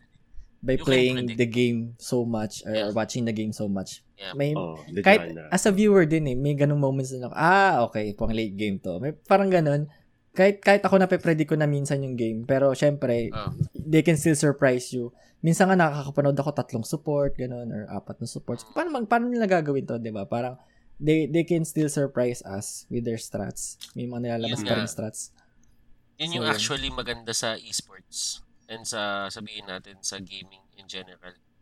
True. Na nothing sa dami ng hero sa isang game, there's always this one time, just one time na gugulatin ka na lang. Totoo. Gugulatin ka na lang. And Mm. yun yung mga nakakatuwa. Yung mga nakakatuwa. Kasi sa totoo lang, ito sabihin ko na, kapag ako kunyari yung isang pick or isang hero pinipick ng madalas, malamang sa malamang sawang-sawa na kami dyan. Mm. And ang usapan na niyan, ito na naman, ito na naman. Ayun. Ah, may na, may naalala kong ano dito sa yung sinasabi mong yan. Ah, I think this sa Overwatch League. If if naka-follow mo Overwatch League, nagkaroon sila ng moment na dalawang season ng Overwatch League, ang ginamit lang nilang strat is yung GOAT strat. If familiar ka sa GOATs, it's ah pina pinauso siyang strat ng Team GOATs. Ah, kaya tinawag nilang GOAT strat. So ang ano niya is tatlong tank, tatlong support. Yun yung ano, kumbaga snowball effect siya. Sama-sama lang sila lagi. So, walang namamatay kasi tatlong healer, tatlo yung tank. So, ganun yung strat na ginawa for two seasons, I think, ng Overwatch League. And nagsawa yung mga tao, pati yung mga casters, nagsawa sila sa strat kasi paulit-ulit. Kaya nilabas ni Overwatch yung yung ano yung role queue na 2-2-2 na siya. So 2 DPS, 2 support, 2 tanks. Dahil doon sa May goals. ganun pala sa Overwatch. So ayun. Yan yung problema pa minsan eh. When people don't think, when people, uh, you know, when people, when the developers sometimes don't know kung paano nila dadalhin Mhm. or kung paano nila i-formulate yung game nila. Mm. Alam mo yun? Oo. Oo, totoo. So yun nga, Parang nakakasawa nga. It, pag it ano. happens, it happens. Pero, ayun. Sometimes, yun yung, ano, yun lang naman yung mga preparation. Usap, ah meron kaming ah, isang, ano, meron kaming isang ginagawa or before shoutcasting ritual na tinatawag which is called the huddle. Okay. Oo. Which is called the huddle na parang we talk about things na dapat na pag-usapan. We talk about the teams. We share Mhm. knowledge to each other. And uh, I I just want to say na there are some people kasi who go through to these huddles without knowing anything. Mm. Mhm. And the huddle should be, ano eh, sabihin natin, it should be the culmination of, uh, sabihin natin, a whole season ng isang event. Mm. Mhm. When the grand finals happens, dun, na- dun nangyayari yung mga huddle na yun. We talk about our take sa isang team. Kunyari, aggressive ba players ba sila? Passive ba sila? Tapos nakokontrol ba nila yung game ng tama? So, dun kami nag-usap-usap and we talk about the players as well. Mhm. So, Mm. parang parang nag-uusap-usap kami. May mga pumupunta doon na walang alam. So parang alam mo 'yon, it's it's how you prepare talaga. It's how you prepare. Kasi more or less yung mga lumang shoutcaster, pag pumunta ka sa huddle na 'yon at wala kang alam, alam naming wala kang alam. Oo. Mm. Oo, tama. Kumbaga, detected. Oh. Kasi ako, ang dami kong, well, ako, madami ako narinig na ganito sila, ganyan sila. May rinig mo ganon, tapos biglang, ano sinasabi nito? Parang wala naman, sabi-sabi naman to. Parang mga ganong bagay. Fake news mo lang. Oo, sabi, sabi-sabi naman tong taong to, parang wala naman ako nakikita ganon, wala naman kami nakikita ganon. Oo, tama. And, bago namin sila i-call out, fina-fact check muna namin, baka nga naman talaga kasi ginawa, di ba? Oo. Ba? mga ganun Ah. times. Pero, is- yun lang yung mga ritual. Ah, wala naman ng iba. I feel, for stats, medyo may template na talaga kasi yung mga bagay-bagay na ganyan. Mm, And ano usually, usually Muscle memory organizers, yes, and usually organizers ng league yung gumagawa. ah, okay. Because they need it for the graphics din. na, sa bagay, Mm, sa sa bagay. bagay. Mm, Di ba? May Good, mga ganun ideas. Good point. Okay. Good Malinaw yun, malinaw. So, Oh, clear as day. so sa ating Yan. mga aspiring casters na gusto makapasok sa field, ano ba yung kailangan nilang isipin or ano bang kailangan mindset nila if they want to pursue on this field. Simulan mo. Yun lang. Simulan, uh, take action, no? Oo, take action lang. Kasi, what, lagi ko naman sinasabi to eh. Na Hmm. ang hirap, ang hirap sabihin na gusto mo, nakaupo ka lang. Ah, Totoo. Sa bagay. Gusto ko din, Tama. gusto ko din, gusto ko din maging shoutcaster ano ginagawa mo. Wala, nakahiga, nakaupo. Mm. Tama. Nag-shout lang. So, Nag-shout pa- lang. paano yun? Kunyari nanonood sila ng game, kin, kin, kunyari sa bahay lang nila, pwede nilang itry siguro na mag-shoutcast on their own. Yes. Ito sa record nila yung sarili nila, no? And ito, beyond the loop lang siguro dun sa mga talent auditions na nangyayari. Kasi madaming shoutcasters ang hinahanap talaga kasi ngayon. Ooh. Oo, lalo esports is on the rise, lalo na sa Pilipinas Oo. na medyo booming ang esports ngayon dahil sa ML. Super true. True. And at the true same yan. time, at the same time, ako buong taon pagod ako eh. Nice. Daming events, no? Ang daming Ano? kailang, ang daming ginagawang event. Maraming racket. Alam mo yung alam mo yung tipong madaming racket, matutuwa ka pero wala kang oras, wala kang tulog, Ayun. wala kang pahinga. Yun naman yung pinaka-problema na kaysa pinapahinga mo nila yung mga bagay-bagay since wala kang mapapasahan ng trabaho at ikaw yung kukunin ng kukunin kasi ikaw yung isa sa mga kilala Mm. And at the same time, ikaw yung ano, ikaw yung what do you call this, kayo-kayo lang talaga yung nagkikita-kita. Kasi ako naniniwala ako, kami nila Shinbu, nila Manjin, nila Wolf, yung Ah. mga shoutcasters na kasama sa pool, sila Baymax. Parang yung mga luma, sawa na kami sa mukha ng isa't isa. okay. Kasi si, kasi si Shinbu, sawa siya sa mukha ni Manjin. Oo. Yung, mag, yung mag-partner. Ako, ako, sawa ako sa mukha ni Shinbu. Oo. Kumbaga, Si Wolf, mal- si Wolf malamang, sawa sa mukha ko. Oo. Kumbaga pinagpa-partner-partner talaga kayo. Not really, not necessarily. O kung sino lang speaking available. Naman na kami yung pinagpa-partner. Yung partner rin kasi ginag may ano din yan eh. May setup din yan na analyst ka ba, play-by-play ka ba. Kasi mahirap naman magsama ng dalawang play-by-play. Mahirap din magpasama ng dalawang analysis kasi Mm, walang true. walang middle ground eh. Super Mm. true. Mm. Oh, 'di ba? So parang yun yung nangyayari na parang ah si na naman kasama. Banjin po na naman. Oh, 'di ba? Yung mga ganung ano, yung mga ganung setup na Oo. Kaya nga tuwan-tuwa kami doon sa MPL Season 4. Oo. Kasi Ay, may mga bagong shout, may mga shoutcaster na bago na sumama. So Mm. parang sa amin, umano, New blood. para sa amin may new blood na tumulong o sumama. Oo. Tapos, nakakas namin, for the first time, hindi ako naumay dun sa mga kasama ko. okay. oh, ang dami, ang dami nyo nga doon ng MPL S4, no? Grabe yung, ano, Uh, yung roster nga doon. Oo. Sobrang laki. uh, Mm. So, ayun nga, at least, di ba, kumbaga, breath of fresh air din naman. Not really saying na sawa na kami sa isa't isa. It's just that, kapag sila na yung kasama mo na sobrang tagal, Mm. you don't learn. You you never learn new things. Mm. Parang actually sa workplace lang din yan eh. Sila laging nakikita mo araw-araw. So, It's may times talaga it's the dynamic eh. It's the dynamic of a shoutcaster. Na Mm.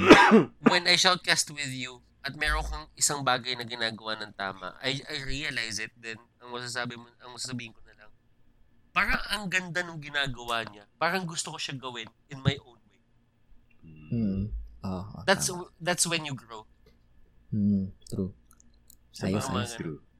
Pero yun lang nga, yun lang nga, dun sa mga shoutcasters na aspiring, gumalaw ka na, please, mag-audition ka, Audition. mag-like ka dun sa mga page ng mga nagpapa-audition, ng mga naghahanap ng mga shoutcaster.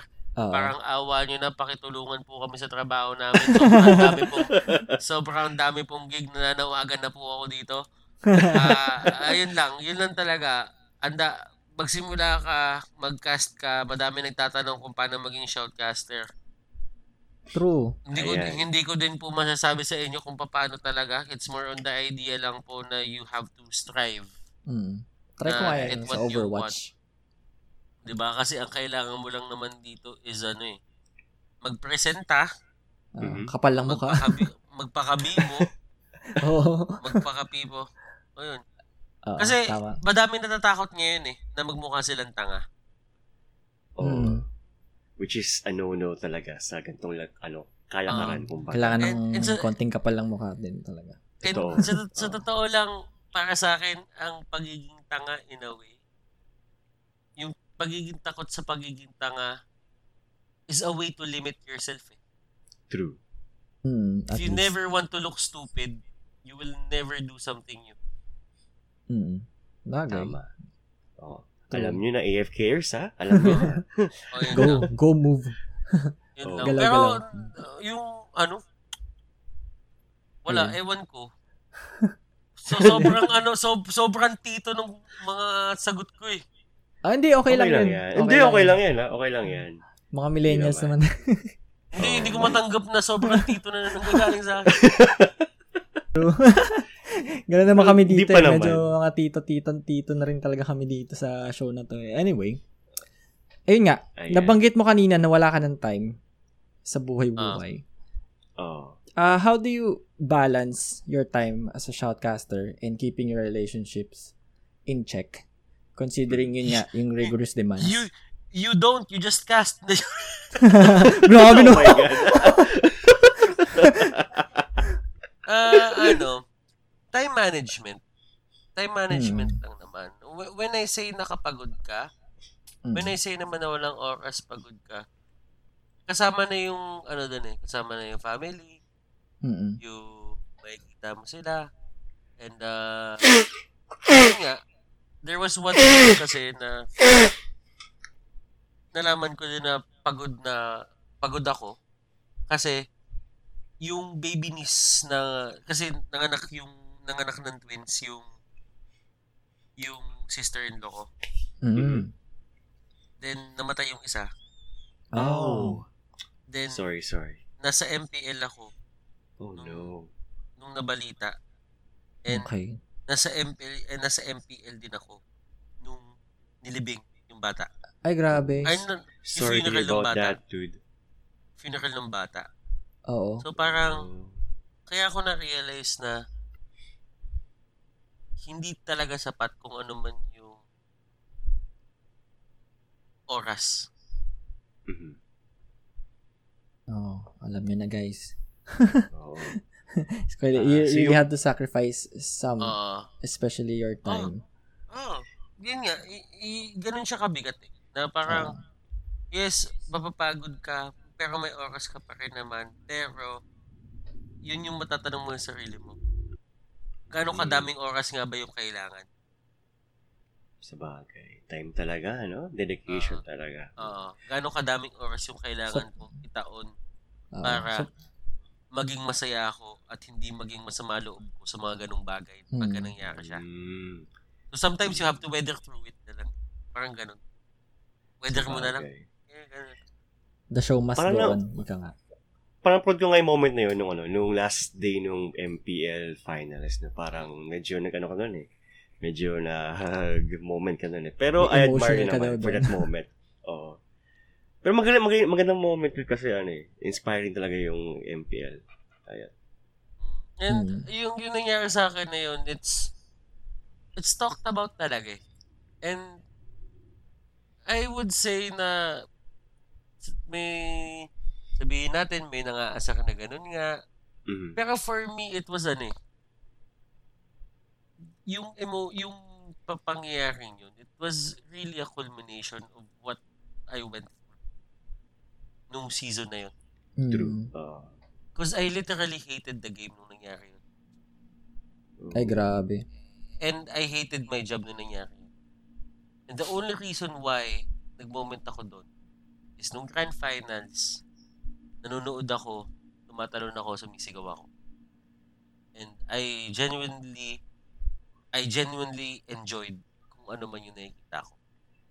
Mm. And Sa I realized, I realized na as much as I wanted to hate the game, the game, the game will make it, will make you love it.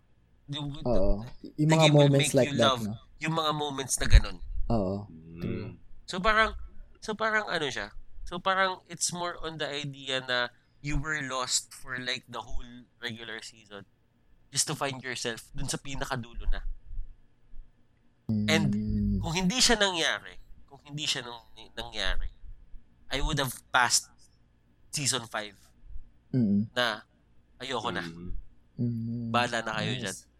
Okay, nice. Yeah. So, you almost Thank you, Sun. Sparks. Thank you, Sun Sparks. Uh, and sobrang, sobrang kaibigan ko yung Sunsparks. Ah, kaya. Na nung nagkita kami ng hotel, tinanong nila ako anong nangyari sa'yo. Tapos kunento ko sa kanila. Then, Mm. Sinabi nila sa akin na thank you din daw. Pero si- mas nag-thank you ako sa kanila. And, ayun, Oo. parang ganun lang siya nangyari.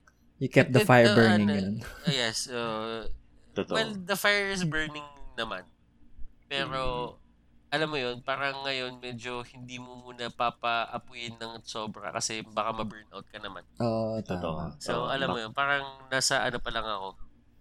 Recovery pa lang. Kumbaga, nagtatrabaho pero nasa recovery ka pa lang eh. Parang Mm. ayaw mo pa mag-effort.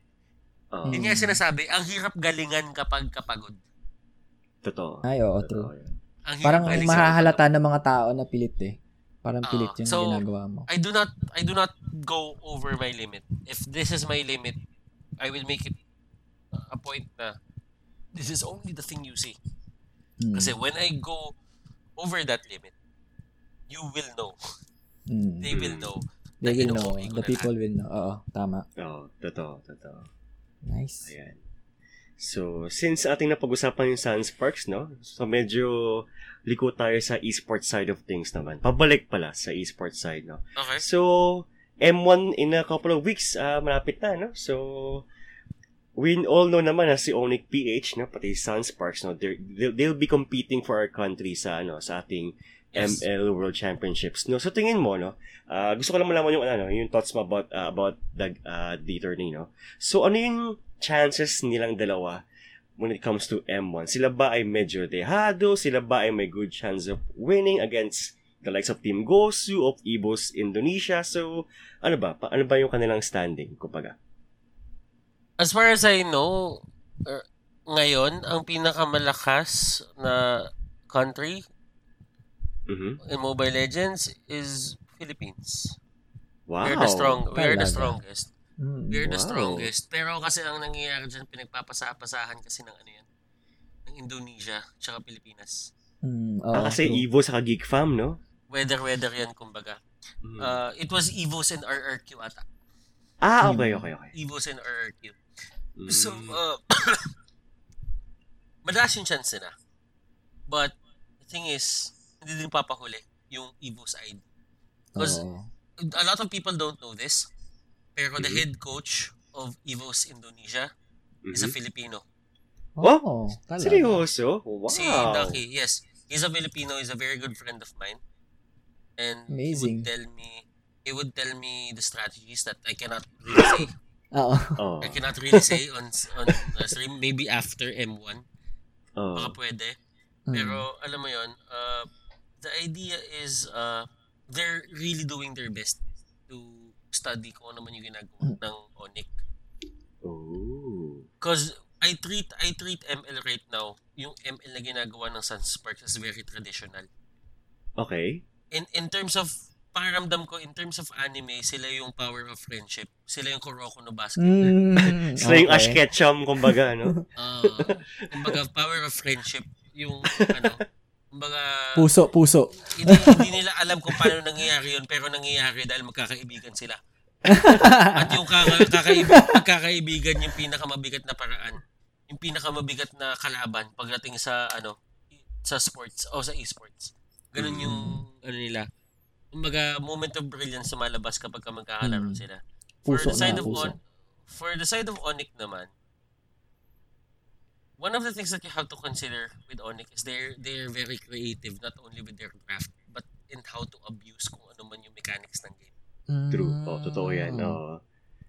Just evidence sa first two games ng finals, no? Yes, Kitang-kita eh. Mm. they know how to abuse. And dun sa first two games ng finals, ginamit nila yung Estes na may Queen's Wings. Halos lahat ng tao. So that means you're you're healing while you're taking 50% of the damage ng kalaban. Which is technically, for ML, ML is a very fast-paced game. Oh, So, totoo. all all the bursts na nangyayari, if you cannot take down a person in 5 seconds, that means you're out of skills and Oo. wala ka na ibabato. Takbo ka na. Tama. Oo. As long as you can get out of that 5 seconds, yun yung, yun, dun, dun yung idea ng Onyx. They would get out of that 5 seconds na hindi maintindihan yun ng Sunsparks, hindi maintindihan yun ng iba. Na you have to take out muna yung Estes bago nyo gawin to. And they would just fight into a brick wall na parang wala nang nangyayari. Totoo, Mm. totoo, ano? Amazing. Yung tina- Kaya kaya I remember saying nung ako na yun nagpanel ng ng season ng game number 3 kasi Oo. nagcast ako ng game number 1 eh. Oo. Ah, Estes nga ba yung dapat tanggalin? And it seemed to me na tama yung sinabi ko. Estes nga yung kailangan tanggalin. Iba eh. Iba yung super Oo. powers ng isang Estes eh, no? Oh, so so there are a lot of things na kailangan mo i-consider kapag kakalaban mo sa Onyx. Mm. Hero, hero nga ba o galing nila yung tumatalo sa'yo? Mm. Mm. Kasi when you do not pinpoint that and you give into that pressure, you make the wrong answer. You you formulate the wrong answers in your head. Totoo. And the moment you formulate those wrong answers in your head, doon ka nila papasukin. Doon ka nila abusuhin. Oo. Buti na lang kamo, buti na lang kamo, nala, na-gets ng na-gets ng Sunsparks na kailangan nila tanggalin yung SS ng game 3. That Mm. opened up game 4 and 5 and eventually the championship para sa side. Mm. Nice. Oo, tama. Galing talaga ng Onyx Page. eh. Galing talaga eh. Grabe. So- Dinamolish yung ano eh. But right now, I believe na if we really want a championship, I Mhm. would put my money actually, even though friends ko, Sunsparks, Ah. Mm. mas nakakatakot yung isang team na natalo. Pero alam mo Ah. dapat panalo na sila. Oo. Oo. Mas nakakatakot yun. So Oo. right now, if even if hindi nakuha ng Onyx yung MPL, Mhm. kapag ka dun sa M1 nakuha nila yon rookie season nila, kinuha nila yung MPL, yung M M1 championship, pareho pa rin yun. Kaya, ewan ko Hmm. kung anong demonyo yung ilalabas ng Onyx. Mm. Pero feeling ko, demonyo yung, eh, may demonyo sa Onyx nung mga panahon na, yung mga panahon na yan. Oo, tama. Abangan niyo yung Onyx. Onyx, Onyx, ako, parang Onyx talaga eh. May ang parang top 3 may... ko nga, ang top 3 ko nga dyan actually Onyx, Sunsparks, tapos yung Evo's ID. Oo. Ah, Oo. okay. Kasi kung ano man yung pinag-uusapan namin nung coach ng Evo's ID, naiintindihan niya kung paano tatalunin yung dalawa. Mm, Oo. Nice. So, aabangan Tama. natin yan, guys. Parang mukhang mukhang Oo. exciting ng M1, ah. Sarap Exciting ano, ah. pre, exciting. Oo, maganda yung ano, maganda yung mga ah, teams. Sige, abangan natin yan, guys. Ah, siguro mag-update kami niya ni Yuri sa future episode sa results ng M1. And Yes. Ay, mangyayari na yun, malapit na.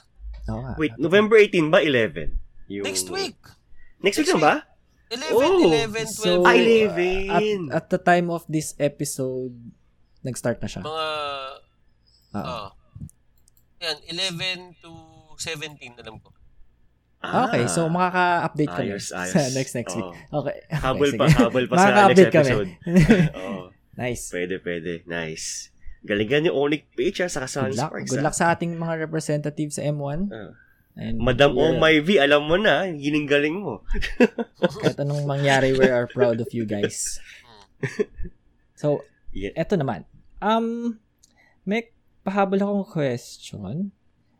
So, uh, alam naman natin na medyo influential nga yung mga shoutcasters when it comes to the words they say. As, yun nga yung nabanggit natin kanina yung yung yung phrase na lakad matatag which is na na ano nga naging popular siya all over the world. Mhm. So, yun nga, um, ang may, may nag-ask ng question nito sa akin na how do shoutcasters bear the responsibility on keeping the netiquette or yung, yun nga, sinabi mo na rin nga kanina na meron nga kayong sinusunod na guidelines or rules kung anong dapat at hindi dapat sabihin. So, how do you, parang, parang gano'n ka ba kabigat yung responsibility as a shoutcaster to in, in keeping the netiquette nga or good parang good camaraderie along players? Lalo na ngayon sa Pilipinas di ba? We are very known as very toxic when it comes to ano MOBAs or online gaming. So ayun ayun basta yun nagets mo yung lang- question Oh, ah, ayun. is- isa lang isa lang yung pupunto ko uli dyan eh. responsibility. Parang, it's on the same line na if you know your responsibility into saying things and you know the responsibility or the responsibility you bear kapag ka sinuot mo yung headset and you talk in front of people, Mhm. Mm-mm. you look into things. Oo. Mhm. And that in that way, yung mga etiquette naman namin, I'm we are learning. Sabihin na natin. Since this is not your traditional job or commentating, commentator na wala pa naman talaga kami sinusunod na guidelines. Yes, we could follow yung sa basketball, we could follow yung sa volleyball, but the things that happen are ano eh, are ano eh, sabihin na natin, are very different. Kasi sa basketball naman, on sa volleyball, wala namang Roshan eh. Ah. Point yung kailangan talaga sa esports, nakaitutulad mo naman siya sa basketball. Ano yung sasabihin ko kapag ka kinlir yung jungle, ibig sabihin, pinost-up niya tapos in-isolate niya tapos ni-rebound. Hindi ko na, hindi, hindi, ko, hindi ko, hindi ko siya, hindi ko siya, hindi ko siya pwede ano eh. Tapos wala ding foul. Totoo. Oo. you can get you can get as physical in the game as possible. Mm. Pero yun lang, in terms of etiquette na lang, I, I, I feel na we are still learning. There are Ah, some okay. times na there are some things na nagiget na talaga nagigets talaga namin kapag ka nandun kami sa may studio. Pero some of the casters I feel is uh, not treating the social media as their the, as a part of their responsibility as well. Mhm. Kasi syempre kami, galing kami sa isang background na galing kami sa isang background na parang wala lang naman dati may pakialam sa amin. We can say what we want. Especially yung brands. Lagi namin kinakanta yung Eagle Cement. Pero syempre kapag ka nasa TV5 ka na, hindi mo na pwedeng kantahin yung Eagle Cement ang matibay. hindi mo na pwede gawin yun kasi pwede ka na habulin. Tama, Oo. babayaran ng TV5 yun. Oh, di ba? So, Oo. that that's the idea. Kumbaga, we learn. And sometimes we do bad stuff din naman. I haven't I, I haven't personally cursed actually sa isang Mhm. cast. Pero I know some of the people who did. And Oh. and the, the the the thing you do when you go through those ano kinds of sabihin natin instances is you just let it slide. Ano You ba? never Mag- dwell on it. Oo. Parang ano may, ibahin mo na yung topic. Bigla. Yeah. Oo. And and and meron pa ako napanood dati ng isang commentator sa Pilipinas. This is sabihin natin PG-13 so kids uh, pakihawak po yung ano mga moms pakihawak Mga tenga? po yung mga, Mga tenga tenga? ng mga bata. There's this one commentator na napanood ko lang siya sa This is a meme.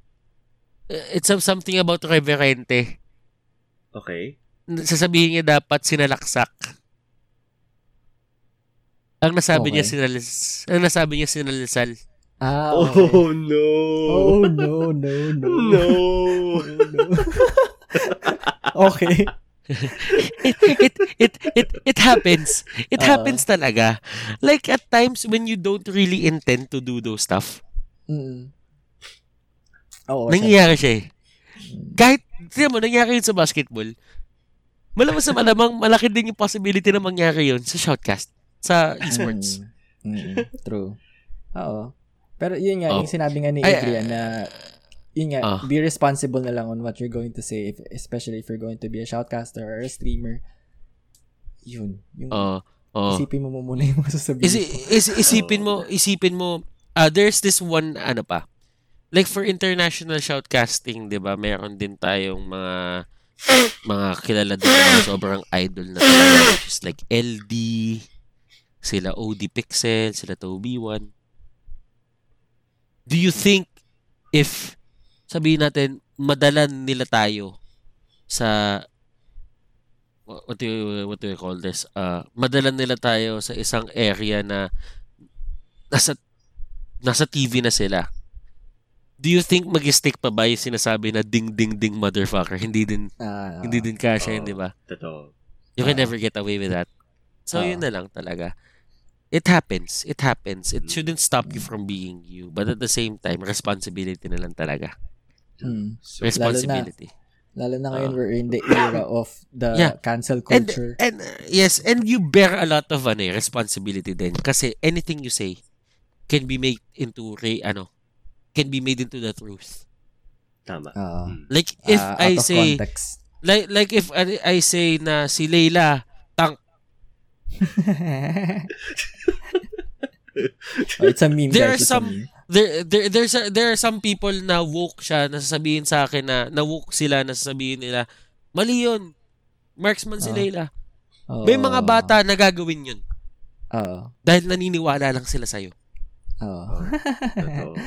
di ba So- Parang everything you say will be taken out taken out of context na alam mo naman nagjo-joke ka lang pero may mga bata Oo. Oo. Take No, everything and, seriously. and not not everyone can detect sarcasm din eh. True, Totoo. true. Lalo na ngayon, ang dami nang mabilis ma-offend. So, I just, Oh, yung mga normie. normie, oh, normies. Normies Yeah. mostly, yes. Oh. Totoo. So true. True yan. So, ayun. Mhm.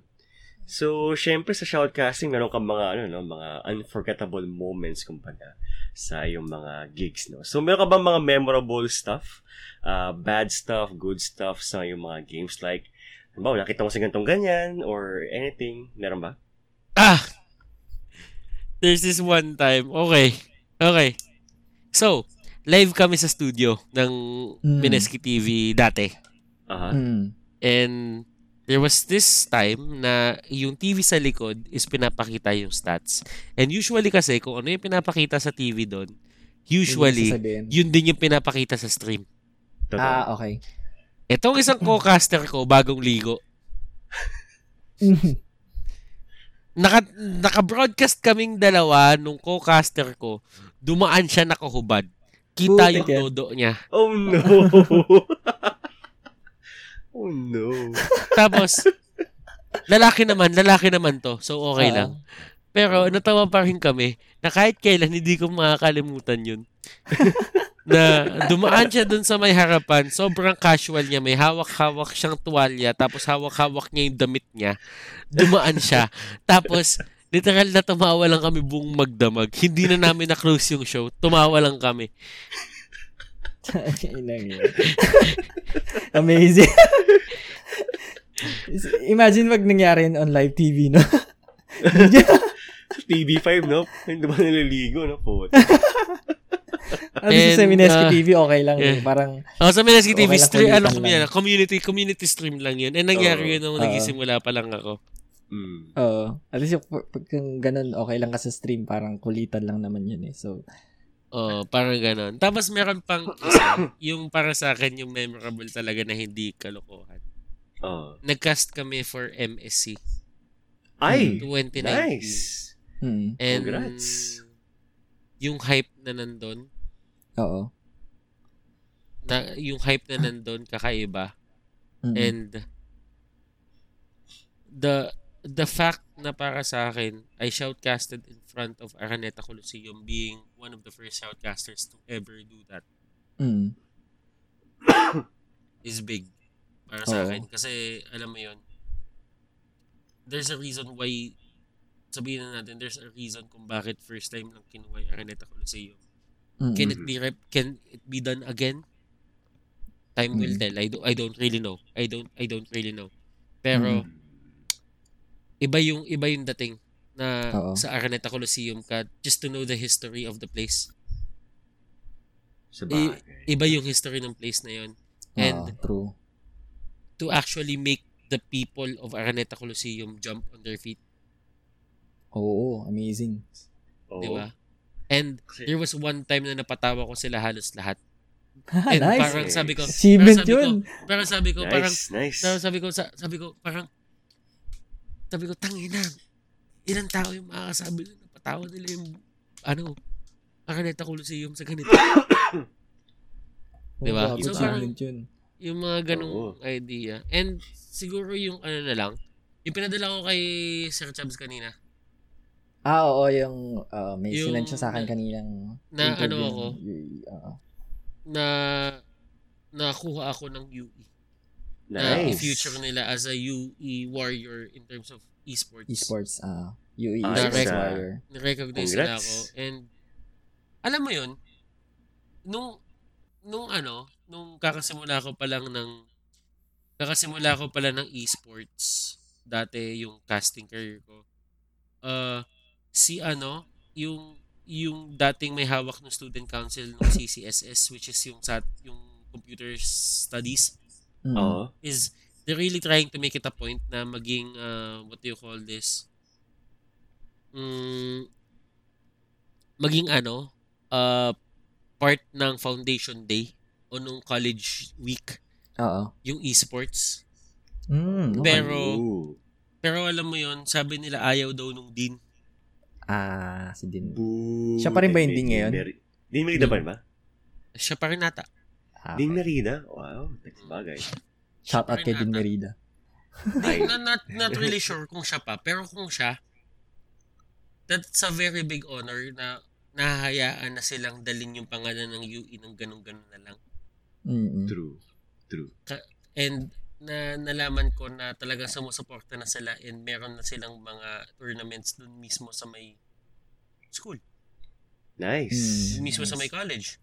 So, alam mo yun, Nice. just being an instrument na lang siguro din na Mm. you get recognized by the school Oo. sa game, sa gaming. Oo. As Oo. as as a college who didn't really want to, you know, stick with gaming, with the Mm. idea of gaming, Tama. entering yung school. Mm. That's True. way beyond me. And hindi ko alam kung paano nangyari yon. Ah, siguro ano na lang. Ano na lang siguro. Siguro cumulate parang ano lang yan. It's parang tulungan. Naging tulungan na lang ng mga tao dun sa loob ng college mismo. Tama. Good, Good job, job, CCSS. Ang ating alma mater. Good And job. is, isipin nyo, di ba? Isipin nyo, di ba? Gano'ng kahirap yun. Oo. Ah, ang hirap, ang hirap para ipatanggap. Tapos, just to be recognized. Mm. Bigat. Tama. Pero, mas Look. responsible ka dapat pagka ganun. I-recognize ka na eh. Hindi ko na pwede sabihin na, wag na kayo mag-aral lahat. Mm. Magkating ka sa E-Type. Mag, mag, mag-esports na lang kayo.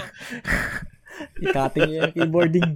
And, and right now, since, since, since nangyari na nga yun, whatever I do could make or break the school's name. Ah, Oo. True. Tama. Kasi, kasi alam nila taga-UE ka na eh. Oh. Kung mahuli ako na sabihin natin nag-overspeeding ako, Tayo din, tayo din pala Diba? yun, no? ba, ba Di- mag mag mag mag ano no mag jaywalking tayo no pala, no? oh. 'di ba kumbaga Hmm. responsibilidad and as for you guys as Oo. podcasters Kailangan din natin mag-ingat. Totoo. Oo, oh, may Paano yan? Magkakaroon tayo ng episode about and you. did you guys Joke lang. Oo nga, yung, yung, oh, A-roll, Oo. patch, baka naman. Sige. and, and, and did you guys know did you guys know ba Alin? na nanggaling ang shoutcasting sa podcasting Ay, yes. Mm. Eh, siguro in a way, oo. alam niyo In a yung ah, alam niyo yung win Ah, Winamp. Oh, yes. Oo. Oh, Media yung player. dating ano, app. Oh. yes meron dun mga shows na Mm. tinatawag and ginagawa siya ng mga shoutcasters Mm, okay. so Oh. So the very first form of shoutcasting resides within Mm. podcasting. And do, Nice. do you guys know why kung bakit sobrang laking impact niya nung Winamp na yon sa Mm. gaming? Yung Dota na Mm. games, di ba naalala niyo, pwede niyo i-save yung replay. Tapos Oo. pwede niyo i-play mismo sa Warcraft. Walang kahit anong option doon para magkaroon ng commentator. Oo, tama. Oh. So what you do is you launch Winamp. May timestamps doon. Kailangan mo i-take into consideration at i-explain pa sa'yo yun ng podcaster bago mangyari. Sabi nila, uh, please pakidala yung game sa 2 minutes and 30 Mm. seconds para maglinya tayo ngayon. So dadalhin mo yun doon. Piplay mo pareho, piplay mo pareho yung replay at piplay mo yung sa'yo, Mm. yung Winamp. Oh. Then that was the first time. Yun yung first way para makakuha ng isang live, not really live, but shoutcasting inside a game. Mm, Nice. Ooh. Alam mo, isang malaking kawalan talaga yung ano eh, Winamp eh. Dapat titranggal yung Winamp na yan eh. Ako din eh, yung, may mga music ko, Winamp eh. Ayos. Okay, sige. Ano yan ah? eh. Magandang trivia yan ah. Nice to know. Uh, Ay, Winamp, you'll be missed forever. now we know. The more you know. Yeah, if if if walang Winamp, walang Winamp, malamang sa malamang medyo kung walang Winamp, feeling ko nagkaroon pa rin ng shoutcasters. Mm. Pero naniniwala ako na ang tawag sa kanila is Commentator. ang naniniwala ako commentator na lang ang tawag talaga sa kanila. Mm, Amazing. Mm, So, interesting. okay. So, uh, speaking of commentator. so, if you could transcend to an actual sport to become a commentator, gagawin mo ba? Kunyari, basketball. Or you up?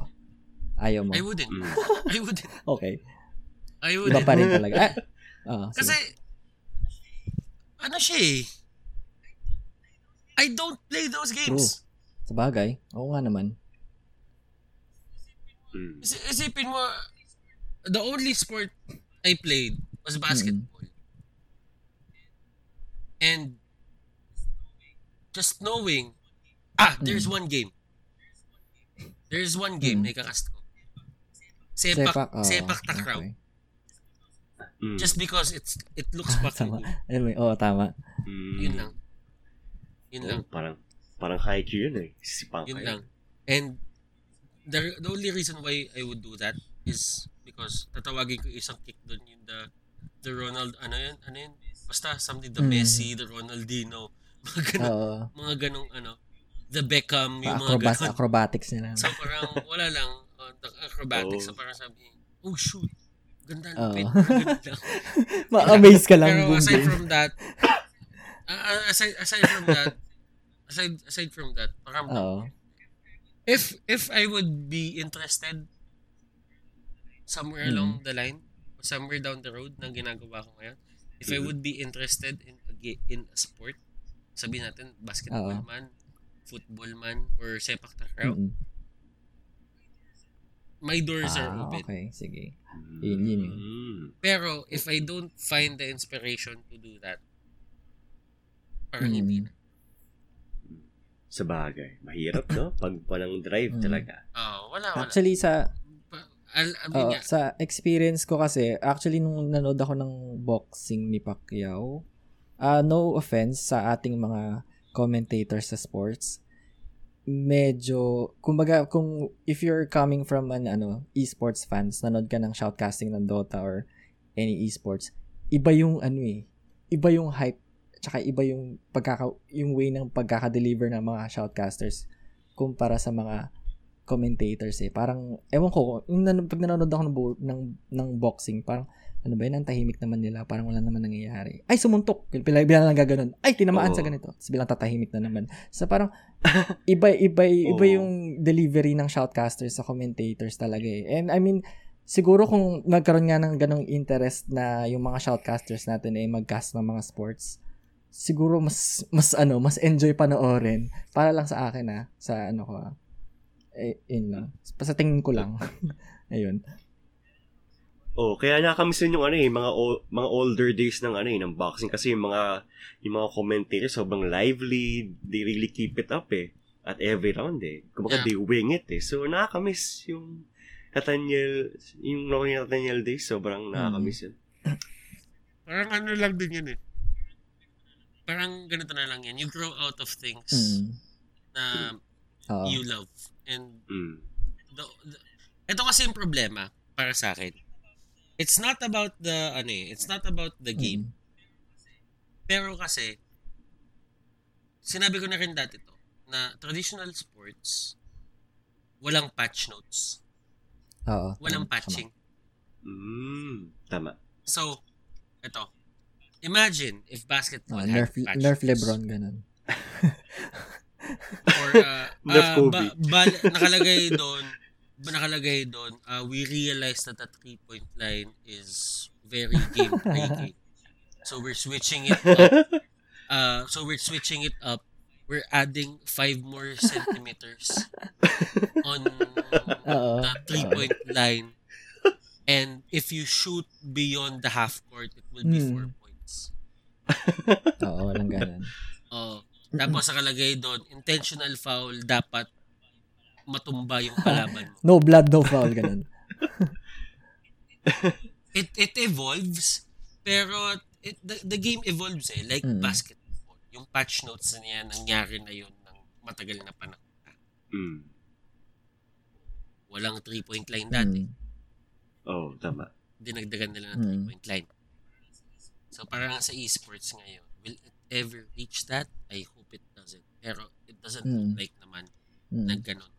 Oh. The, on, the only technical drawback lang naman na magkakaroon na baka pa, na baka hindi na magkaroon ng patch notes ang ah, Esports. ang isang Mm. esport game is more most likely yung support Oo. game and Totoo. uh, and uh, sabihin natin yung hardware hindi Ah. natin alam Ah, true. Totoo.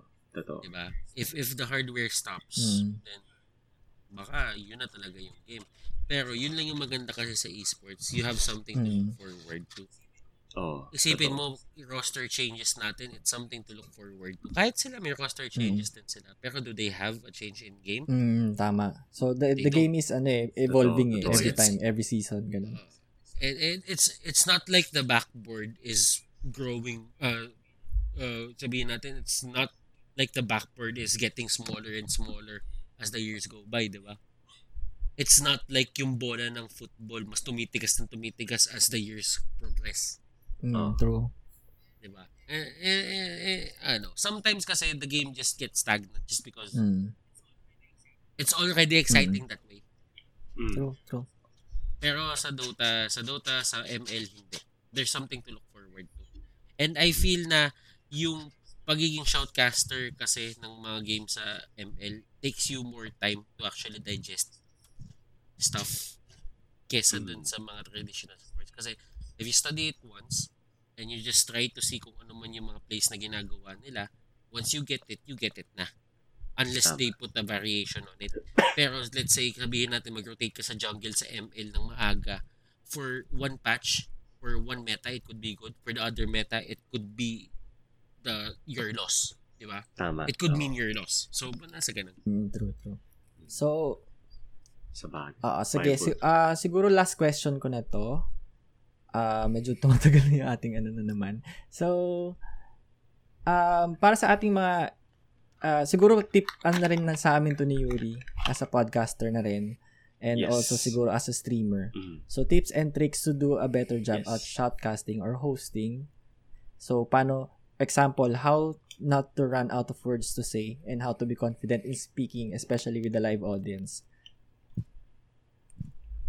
Hmm, maging bobo ka lang.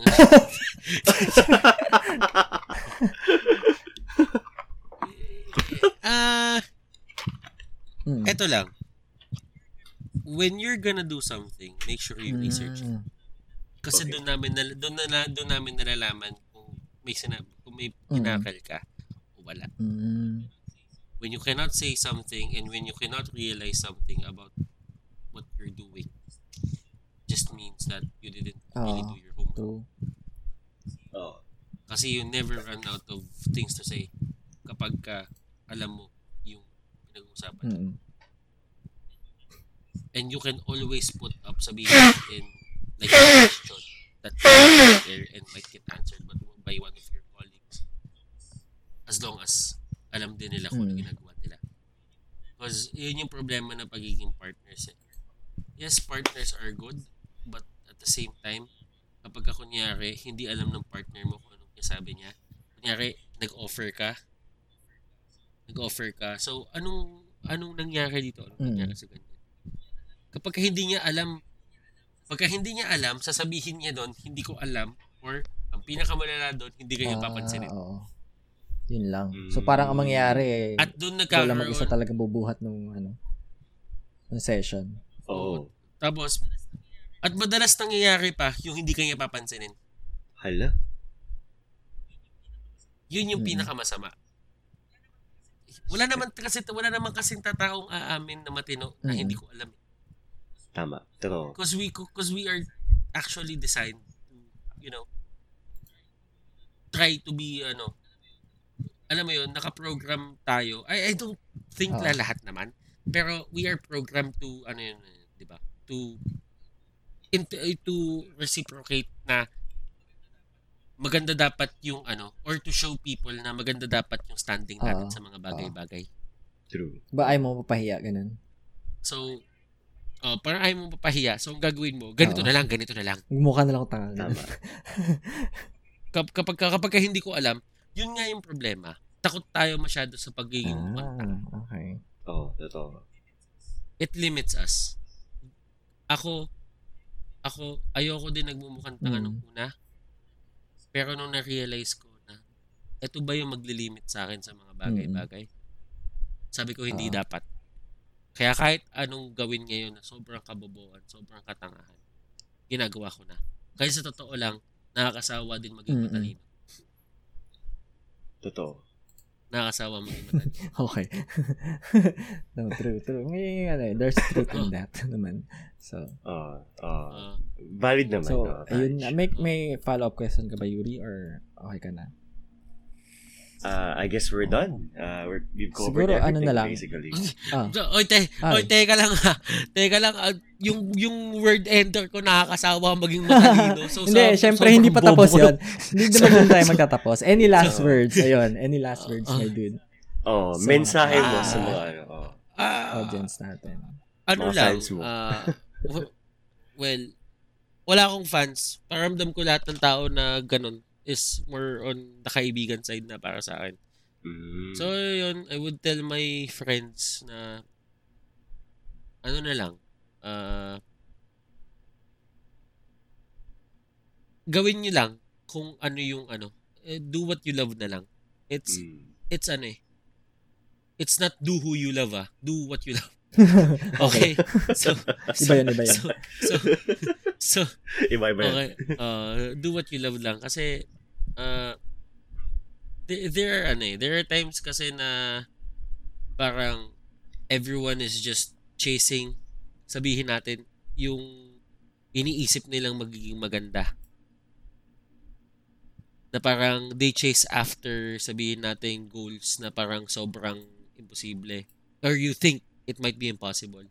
Mm. Pero as long as ano eh, as long as ikaw handa ka maging baliw para maabot mo yung baliw na na gusto mo abutin.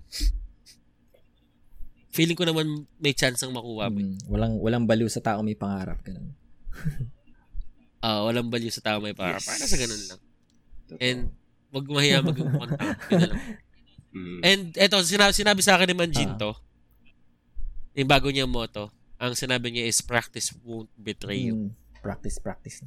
Mm, Which I feel is totoo. true. Super true. Ah. Shout out. Manji. So, yung to quote nga yung sinabi ni Adrian dito sa UE Esports Warriors.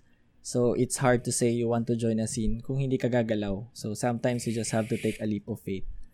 So, yun. oh, ang ganda nun. Ang gandang Quote quote. Adrian yan. So, I guess, Nice. let's leave it at that, no? Para maganda yung ating ending. okay ba yun? Okay na ba, Adrian? Meron ka pa ba Hmm. i-shout out or Okay na, okay na. ano? You Yan. want to say hello to your friends or ganyan? Or follow your socials? Uh, follow na lang siguro ng social media ko is it's at uh, ano to? Anong ano ko? Facebook.com slash opabutters walang Ah. space. Kasi bawal Mm. naman nag-space doon Mm-mm. sa bar. Pag nag-space ka, Percent. good luck sa'yo. Yun na lang. Yun na lang. So, yun. Oh, okay. Yun, yun lang. Yun lang. Wala na iba. Facebook.com slash opobutters. So, Ayos. nag nag-stream ka rin ba doon? Or, ano, schedule mo lang ng casting? Hindi. Pag, pag nakita niyo ko, pag nakita niyo ako na stream doon ng gagago Okay. ako. Sige, gets. Ah, so, ayun. okay, okay. Salamat. Salamat, Clear. Adrian. At na, ano, sa iyong Salamat, thank you salamat. for, ano, Thank you for joining thank you us. for joining us and for, ano, for, yun nga. yun nga. Ano pa ba sasabihin ko? Yun nga. Salamat at salamat ng marami. And Oh. siguro Salamat, naman, salamat, nalinawan salamat. ng ating mga listeners. At kami rin ni Yuri uh, on what shoutcasters Yes. really do. Ah, hindi lang yung iba iba Oo. iba rin talaga yung nakikita lang natin or naririnig lang natin sa TV or sa sa live streams. Iba rin talaga yung yung Yes. ano talaga yung experiences nila when ano whenever that happens. So Mm. salamat at pina ano pin, naliwanagan kami. And thank you for sharing your outputs Mm. lalo na sa ating M1 tournament sa nalalapit na. Oo, Actually, kaabang-abang ano. ongoing M1 tournament M1 sa paglabas ng episode na to. So, ayun. So, thank you everyone. Yes. Salamat ulit, Adrian. And I guess, Salamat, shout salamat. out mo, Yuri. May shout out ka Yes. ba? Uh, yes, uh, promotions and shout out. So shout out to Miss Patricia Reyes from the US Ay, hello, of si A. Thank you for binging our podcast. Binibinge ito every night. Hello. Thank you, thank you. And also, uh, two promotions. Uh, first up, uh, Playboy Philippines. Uh, they released their geek issue. I wrote three articles for the magazine, so please check it out at iPlay, iPlayboyPage.com. And also, uh, vote for your favorite playmate by logging in at playboypage.com. Ayan. And also, uh, BGC Fight Club, they're now offering high-intensity Mm. interval sessions every Monday and Wednesday. 8 to 9 p.m. po yan every, again, Monday and Wednesday. So, check it out at 9th Avenue, 3rd floor of Active Fun Building. Thank you, BGC Fight. Club. Ayan. And Evie, hello, love you. So, ako, uh, shout out ko ulit si PC Enthusiast Philippines and al- also yung mga nakinig na last episode uh, with uh, Gad Medina and Kira Strike. So, thank you sa pag-guest ulit. And also, 8 Parallel Assault Division, of course, pawprints.ph on Instagram if you want your pets photos to be taken. So, pawprints.ph and also shout out to my special someone again. Hello, ingat ka parati. And you're always on my mind. Bakit mamam bakit mamamatay ka ba pag hindi mo? Hindi naman. I just want just want to know. I Bistado. just want her to know yun na, na you know, she's always on my mind. We. Na, uh, We. We. pinipm na niya ako ngayon na hindi pa ba kayo tapos dito. anyway, so ayun, thank you ulit aga- uh, guys for listening to the this week's episode of the AFK Muna podcast. This has been Chabs and with my co-host Yuri and we'll see you again on the next episode. Paalam. Take care, Godspeed. Bye-bye. Bye. Thank you ulit. Bye-bye. Bye.